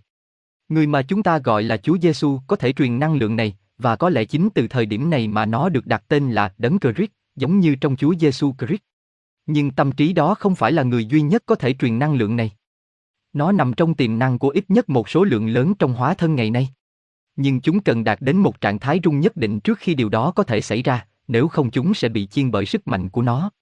Tôi tin rằng đây là năng lượng truyền qua tôi ở Stonehenge đêm đó. Dòng chảy lớn cuối cùng của năng lượng Chúa Kitô là vào khoảng 2.000 năm trước ở Israel, bởi vì đó là nơi thích hợp nhất để nó xâm nhập vào thời điểm đó. Nó đi vào một mô hình năng lượng trong khu vực được gọi là Jerusalem. Ngày nay nơi xâm nhập chính của nó vào thế giới là một mô hình năng lượng khác. Jerusalem mới là nước Anh. Khu vực quan trọng nhất là một tam giác đất nối Glaston to và các điểm ở Warwicker và Hemsey. Đây là luân xa trái tim của hành tinh, từ đó tình yêu sẽ tuôn trào và thay đổi thế giới này mãi mãi. Không phải ngẫu nhiên, mà có rất nhiều địa điểm cổ xưa được bao quanh bởi hình tam giác này, hay đây là thủ đô biểu tượng cây trồng của thế giới, và tôi cảm thấy mô hình này kết nối với một mô hình khác có tầm quan trọng lớn ở Normandy, xuyên qua Paris. Nhưng đấng Christ và tình yêu của chính bạn có thể được chuyển vào hệ thống ở bất cứ đâu. Tôi cảm thấy nước Anh là khu vực chính, nhưng không phải là duy nhất. Thế giới được bao phủ bởi các địa điểm năng lượng. Chỉ riêng Bắc Mỹ đã có một mạng lưới các địa điểm linh thiêng vô cùng mạnh mẽ. Mỗi ngày, chúng ta có thể giúp chữa lành trái đất bằng cách dành vài phút để ngồi xuống và sử dụng ý thức của mình để hình dung cô ấy đang được chữa lành, bóng tối nhường chỗ cho ánh sáng và tình yêu. Bạn có thể làm điều đó ở nhà, trên tàu, trong công viên, ở bất cứ đâu. Càng nhiều người làm điều đó với bạn càng tốt. Bạn có thể tham gia các nhóm như Funtin International, những người tìm cách tập hợp mọi người lại với nhau cho công việc chữa lành trái đất và tôi đã ghi địa chỉ của họ vào cuối cuốn sách này. Việc hàn gắn những chia rẽ và nỗi đau của nhân loại là một quá trình giống nhau, có thể là do chiến tranh, nạn đói hay định kiến gây ra. Hình dung tình huống đang chuyển sang một kết quả tích cực và mô hình đó sẽ được chiếu tới khu vực đó để kiểm tra những điểm mất cân bằng đang gây ra vấn đề. Tất nhiên càng có nhiều người chọn làm điều này, thì hiệu quả của nó càng cao. Hãy nghĩ về tình yêu, gửi đi tình yêu, và bạn sẽ chữa lành thế giới. Chương 18 Dành cho bạn Bạn có thể nhận thấy rằng tôi đã nói ở một số điểm đừng làm điều này, hãy tránh điều đó và các biến thể về chủ đề này. Điều đó chỉ đơn thuần là để vượt qua nhu cầu lặp đi lặp lại vô tận của theo kinh nghiệm của tôi và lời khuyên của tôi là Đối với những gì bạn đã đọc không có ở đó để được theo dõi một cách không nghi ngờ. Những gì bạn đã đọc là những gì tôi cảm thấy là đúng. Nếu bạn không cảm thấy hài lòng về một số hoặc thậm chí là tất cả, cũng được. Cuối cùng, tôi không biết điều gì là tốt nhất cho bạn, chỉ bạn biết điều đó. Nhưng tôi hy vọng rằng nó sẽ giúp mọi người tránh được những vấn đề mà họ không cần thiết phải trải qua. Cuốn sách này là một xác nhận kinh điển rằng những gì có vẻ như là những trải nghiệm tiêu cực vào thời điểm đó đều có tác dụng tích cực. Tôi chỉ có thể viết theo những điều kiện tôi đã đặt ra trước bạn, vì những gì tôi đã được hướng dẫn từ năm 1990. Tôi đã trải qua một số cạm bẫy mà tôi đã nêu ra chưa? Không. Tôi đã trải qua hầu hết chúng. Trong 3 năm đầu tiên sau khi tôi thức tỉnh và có ý thức, nếu tôi không thoát ra khỏi một cạm bẫy tâm linh, tôi sẽ rơi vào tình huống tiếp theo. Tất cả điều này đã được lên kế hoạch trước, vì vậy tôi có thể chỉ ra chúng cho những người khác trên cơ sở kinh nghiệm của riêng tôi. Điều này mạnh mẽ hơn nhiều so với việc mua những thứ đã qua sử dụng từ một cuốn sách hoặc một giáo viên. Như một cuộc giao tiếp đã nói khi tôi chìm trong hố sâu của sự tuyệt vọng. Làm thế nào bạn có thể giúp người khác nếu bản thân bạn chưa trải qua điều đó? Chúng ta đang ở trong thời kỳ thay đổi của con người và hành tinh, trong đó tinh thần trái đất và tất cả các dạng sống sẽ cần tất cả sự giúp đỡ, tình yêu và sự hỗ trợ mà họ có thể nhận được. Nhưng trên hết, họ sẽ cần sự tự tin và can đảm để lắng nghe giọng nói êm đềm gọi là trực giác và làm theo những gì nó đang nói, bất kể những suy nghĩ tỉnh táo của họ có thể đang nghĩ gì. Cần nhắc lại, nếu đó là sự lựa chọn giữa suy nghĩ và cảm giác thì cảm giác là thứ phải tuân theo. Điều đó xuất phát từ trái tim, nguồn yêu thương đó và từ ý thức cao hơn của chính bạn. Chính trực giác đó sẽ hướng dẫn bạn đến nơi bạn cần đến, và bạn cần làm gì vào thời điểm chuyển đổi kỳ diệu này. Mọi thứ sẽ thay đổi, thậm chí cả bản chất của cơ thể vật chất. Giữa sự hỗn loạn khi trật tự cũ sụp đổ, bạn cũng sẽ cảm thấy lạc lõng và đôi khi sợ hãi, bối rối. Những người khác xung quanh bạn cũng sẽ cảm thấy như vậy. Trong những khoảnh khắc này, hãy lắng nghe trái tim bạn và để nó hướng dẫn bạn. Nếu bạn có một kế hoạch cuộc đời liên quan đến việc bạn phải vượt qua sự biến đổi này và giúp xây dựng một ngày mai mới và vinh quang, thì đó là điều sẽ xảy ra nếu bạn làm theo bản năng của mình và không cho phép người khác chuyển hướng bạn. Tương lai không được định trước. Tôi tin rằng khi mọi người nhìn thấy tương lai, họ đang điều chỉnh các nguồn năng lượng, các mô hình suy nghĩ, những thứ nắm giữ tương lai dự kiến. Đó là một tương lai sẽ có, chỉ khi nhân loại không thay đổi trong suy nghĩ của mình bây giờ. Chúng tôi đang tạo ra tương lai bằng mọi suy nghĩ. Nếu chúng ta với tư cách là một tâm trí tập thể ngừng vùi dập tinh thần trái đất bằng những kiểu suy nghĩ tiêu cực, hoặc giảm tốc độ chúng ta đang làm điều đó, thì cô ấy sẽ nhanh chóng lấy lại cân bằng tinh thần và cảm xúc hơn. Điều này sẽ dẫn đến một sự chuyển đổi thoải mái hơn. Hoạt động địa chất sẽ ít thảm khốc hơn, những thay đổi của thời tiết sẽ ít khắc nghiệt hơn, và sẽ ít xung đột, chiến tranh và các hành vi tiêu cực của các loại. Nếu chúng ta tiếp tục con đường mà nhân loại đã bắt đầu, và phần lớn vẫn chịu ảnh hưởng của hiện trạng, quy mô của tất cả những thứ đó sẽ đơn giản là tuyệt vời. Tôi cảm thấy rằng sự thức tỉnh đã có tác dụng làm giảm tác động của những sự kiện như vậy, nhưng khi mọi thứ vẫn tiếp diễn, sẽ vẫn có những biến động ở tất cả các cấp độ sẽ bất chấp trí tưởng tượng của chúng ta. Nó nằm trong tay của chúng ta, hay đúng hơn là trái tim của chúng ta, để giảm bớt chúng hơn nữa. Những gì tôi đã nói trong cuốn sách này, tôi cảm thấy là cơ sở để mọi người có thể đóng một vai trò trong đó. Ở mức độ thực tế, mọi người đều có thể giảm thiểu tác động của họ lên trái đất càng nhiều càng tốt. Phong trào xanh có nhiều ấn phẩm có thể tư vấn cho bạn cách sống sao cho ít gây hại nhất cho hành tinh. Nó sẽ không thân thiện với môi trường tại thời điểm này, nó sẽ ít tàn nhẫn hơn với môi trường. Tuy nhiên, phía trước chúng ta là kiến thức về cách tạo ra thông qua suy nghĩ, theo cách cho phép sự hòa hợp hoàn toàn giữa con người và trái đất. Chúng ta sẽ nhận ra rằng khi tần suất tăng lên và mức độ ý thức cao hơn trở nên sẵn có đối với chúng ta rằng những gì chúng ta coi là tối tân ngày nay thực sự là sơ khai. Lấy năng lượng cho sự ấm áp và quyền lực. Tất cả những gì chúng ta đang làm là chiếm lấy những khu vực rộng lớn của trái đất vật chất và giải phóng năng lượng mà vật chất chứa rất kém hiệu quả để phần lớn năng lượng bị mất đi trong quá trình giải phóng nó. Hơn thế nữa, chúng ta biến phần lớn nó thành ô nhiễm và điều đó còn gây tổn hại thêm cho một hành tinh vốn đã phải chịu đựng bởi việc sử dụng vật chất ngay từ đầu. Hiện đại nhất. Khi tần số tăng lên, chúng ta sẽ hiểu rõ ràng hơn về cách sử dụng năng lượng ở trạng thái phi vật chất của nó cho tất cả những gì chúng ta cần cho một cuộc sống tốt đẹp. Chúng ta sẽ không còn phải cướp bóc trái đất để tiến bộ. Nhưng hậu quả của hiện trạng phụ thuộc vào nhiên liệu hóa thạch là rất cơ bản đến mức kiến thức bị dập tắt. Tuy nhiên, không lâu nữa. Như một số người vẫn tin, chúng ta không quay trở lại thời kỳ đồ đá khi trật tự cũ sụp đổ. Chúng ta đang hướng tới một ngày mai mới tuyệt vời. Nhưng hiện tại, chúng ta chỉ có thể làm những gì tốt nhất có thể với kiến thức hiện tại của chúng ta để giảm bớt thiệt hại mà chúng ta gây ra cho hành tinh vật chất. Cách hiệu quả nhất để ít gây hại cho trái đất là đơn giản hóa cuộc sống của bạn. Nó cũng là tốt nhất cho bạn. Nếu bạn loại bỏ được sự lộn xộn về tinh thần và cảm xúc, bạn sẽ có nhiều không gian hơn để cảm nhận và làm theo trực giác của mình. Và một lần nữa, có một lý do thiết thực để đơn giản hóa cuộc sống hàng ngày của chúng ta. Một phần của quá trình tăng tốc độ rung là làm nhanh hơn cái mà chúng ta gọi là thời gian. Khi mọi người nói rằng không còn đủ thời gian trong ngày nữa, họ đã đúng. Thời gian ngày càng nhanh hơn. Chúng tôi sẽ không thấy kim đồng hồ di chuyển nhanh hơn, bởi vì đó chỉ là phép đo thời gian của con người. Cái mà bạn có thể gọi là thời gian vũ trụ không giống như thời gian của con người. Đó là thời gian vũ trụ đang di chuyển nhanh hơn, và nó thể hiện chính nó trong ngày càng nhiều sự kiện trong một khoảng thời gian ngày càng ngắn, và theo cách chúng ta đang cảm nhận rằng ngày, tháng và năm trôi qua nhanh hơn và nhanh hơn. Nếu chúng ta không loại bỏ những thứ lộn xộn không liên quan khỏi cuộc sống của mình và thay vào đó cố gắng tiếp tục làm nhiều việc như trước đây, chúng ta sẽ kiệt sức. Nó sẽ giống như đứng trên một chiếc đu quay khi nó bắt đầu quay. Thế giới đã từng trôi qua chúng ta khá chậm, cuối cùng sẽ trôi qua nhanh đến mức nó sẽ trở nên mờ mịt. Đơn giản hóa cuộc sống của chúng ta là rất quan trọng. Tôi hy vọng bạn cảm thấy bạn đã được hưởng lợi từ kinh nghiệm của tôi. Nó làm cho chúng đáng giá hơn rất nhiều nếu bạn có. Điều tôi học được, trên tất cả, là bỏ đi nỗi sợ hãi và tội lỗi và tìm cách tận hưởng từng giây phút. Sẽ có những khoảng thời gian mà cảm xúc của bạn sẽ là bất cứ điều gì khác ngoài niềm vui. Điều này sẽ chỉ là tạm thời, bởi vì chúng tôi đang được cung cấp cơ hội để giúp chữa lành hành tinh xinh đẹp và ngoạn mục này, đồng thời giúp mọi người nâng cao hiểu biết của họ vượt ra khỏi nanh vuốt của sự kiểm soát suy nghĩ và kết nối lại với ánh sáng và tình yêu không thể diễn tả được đang chờ đợi tất cả chúng ta. Đừng lo lắng. Không sợ hãi. Tất cả đều tốt. Chúng tôi sẽ làm điều đó. Đây là định mệnh của chúng ta và chúng ta sẽ nắm bắt được vận mệnh đó.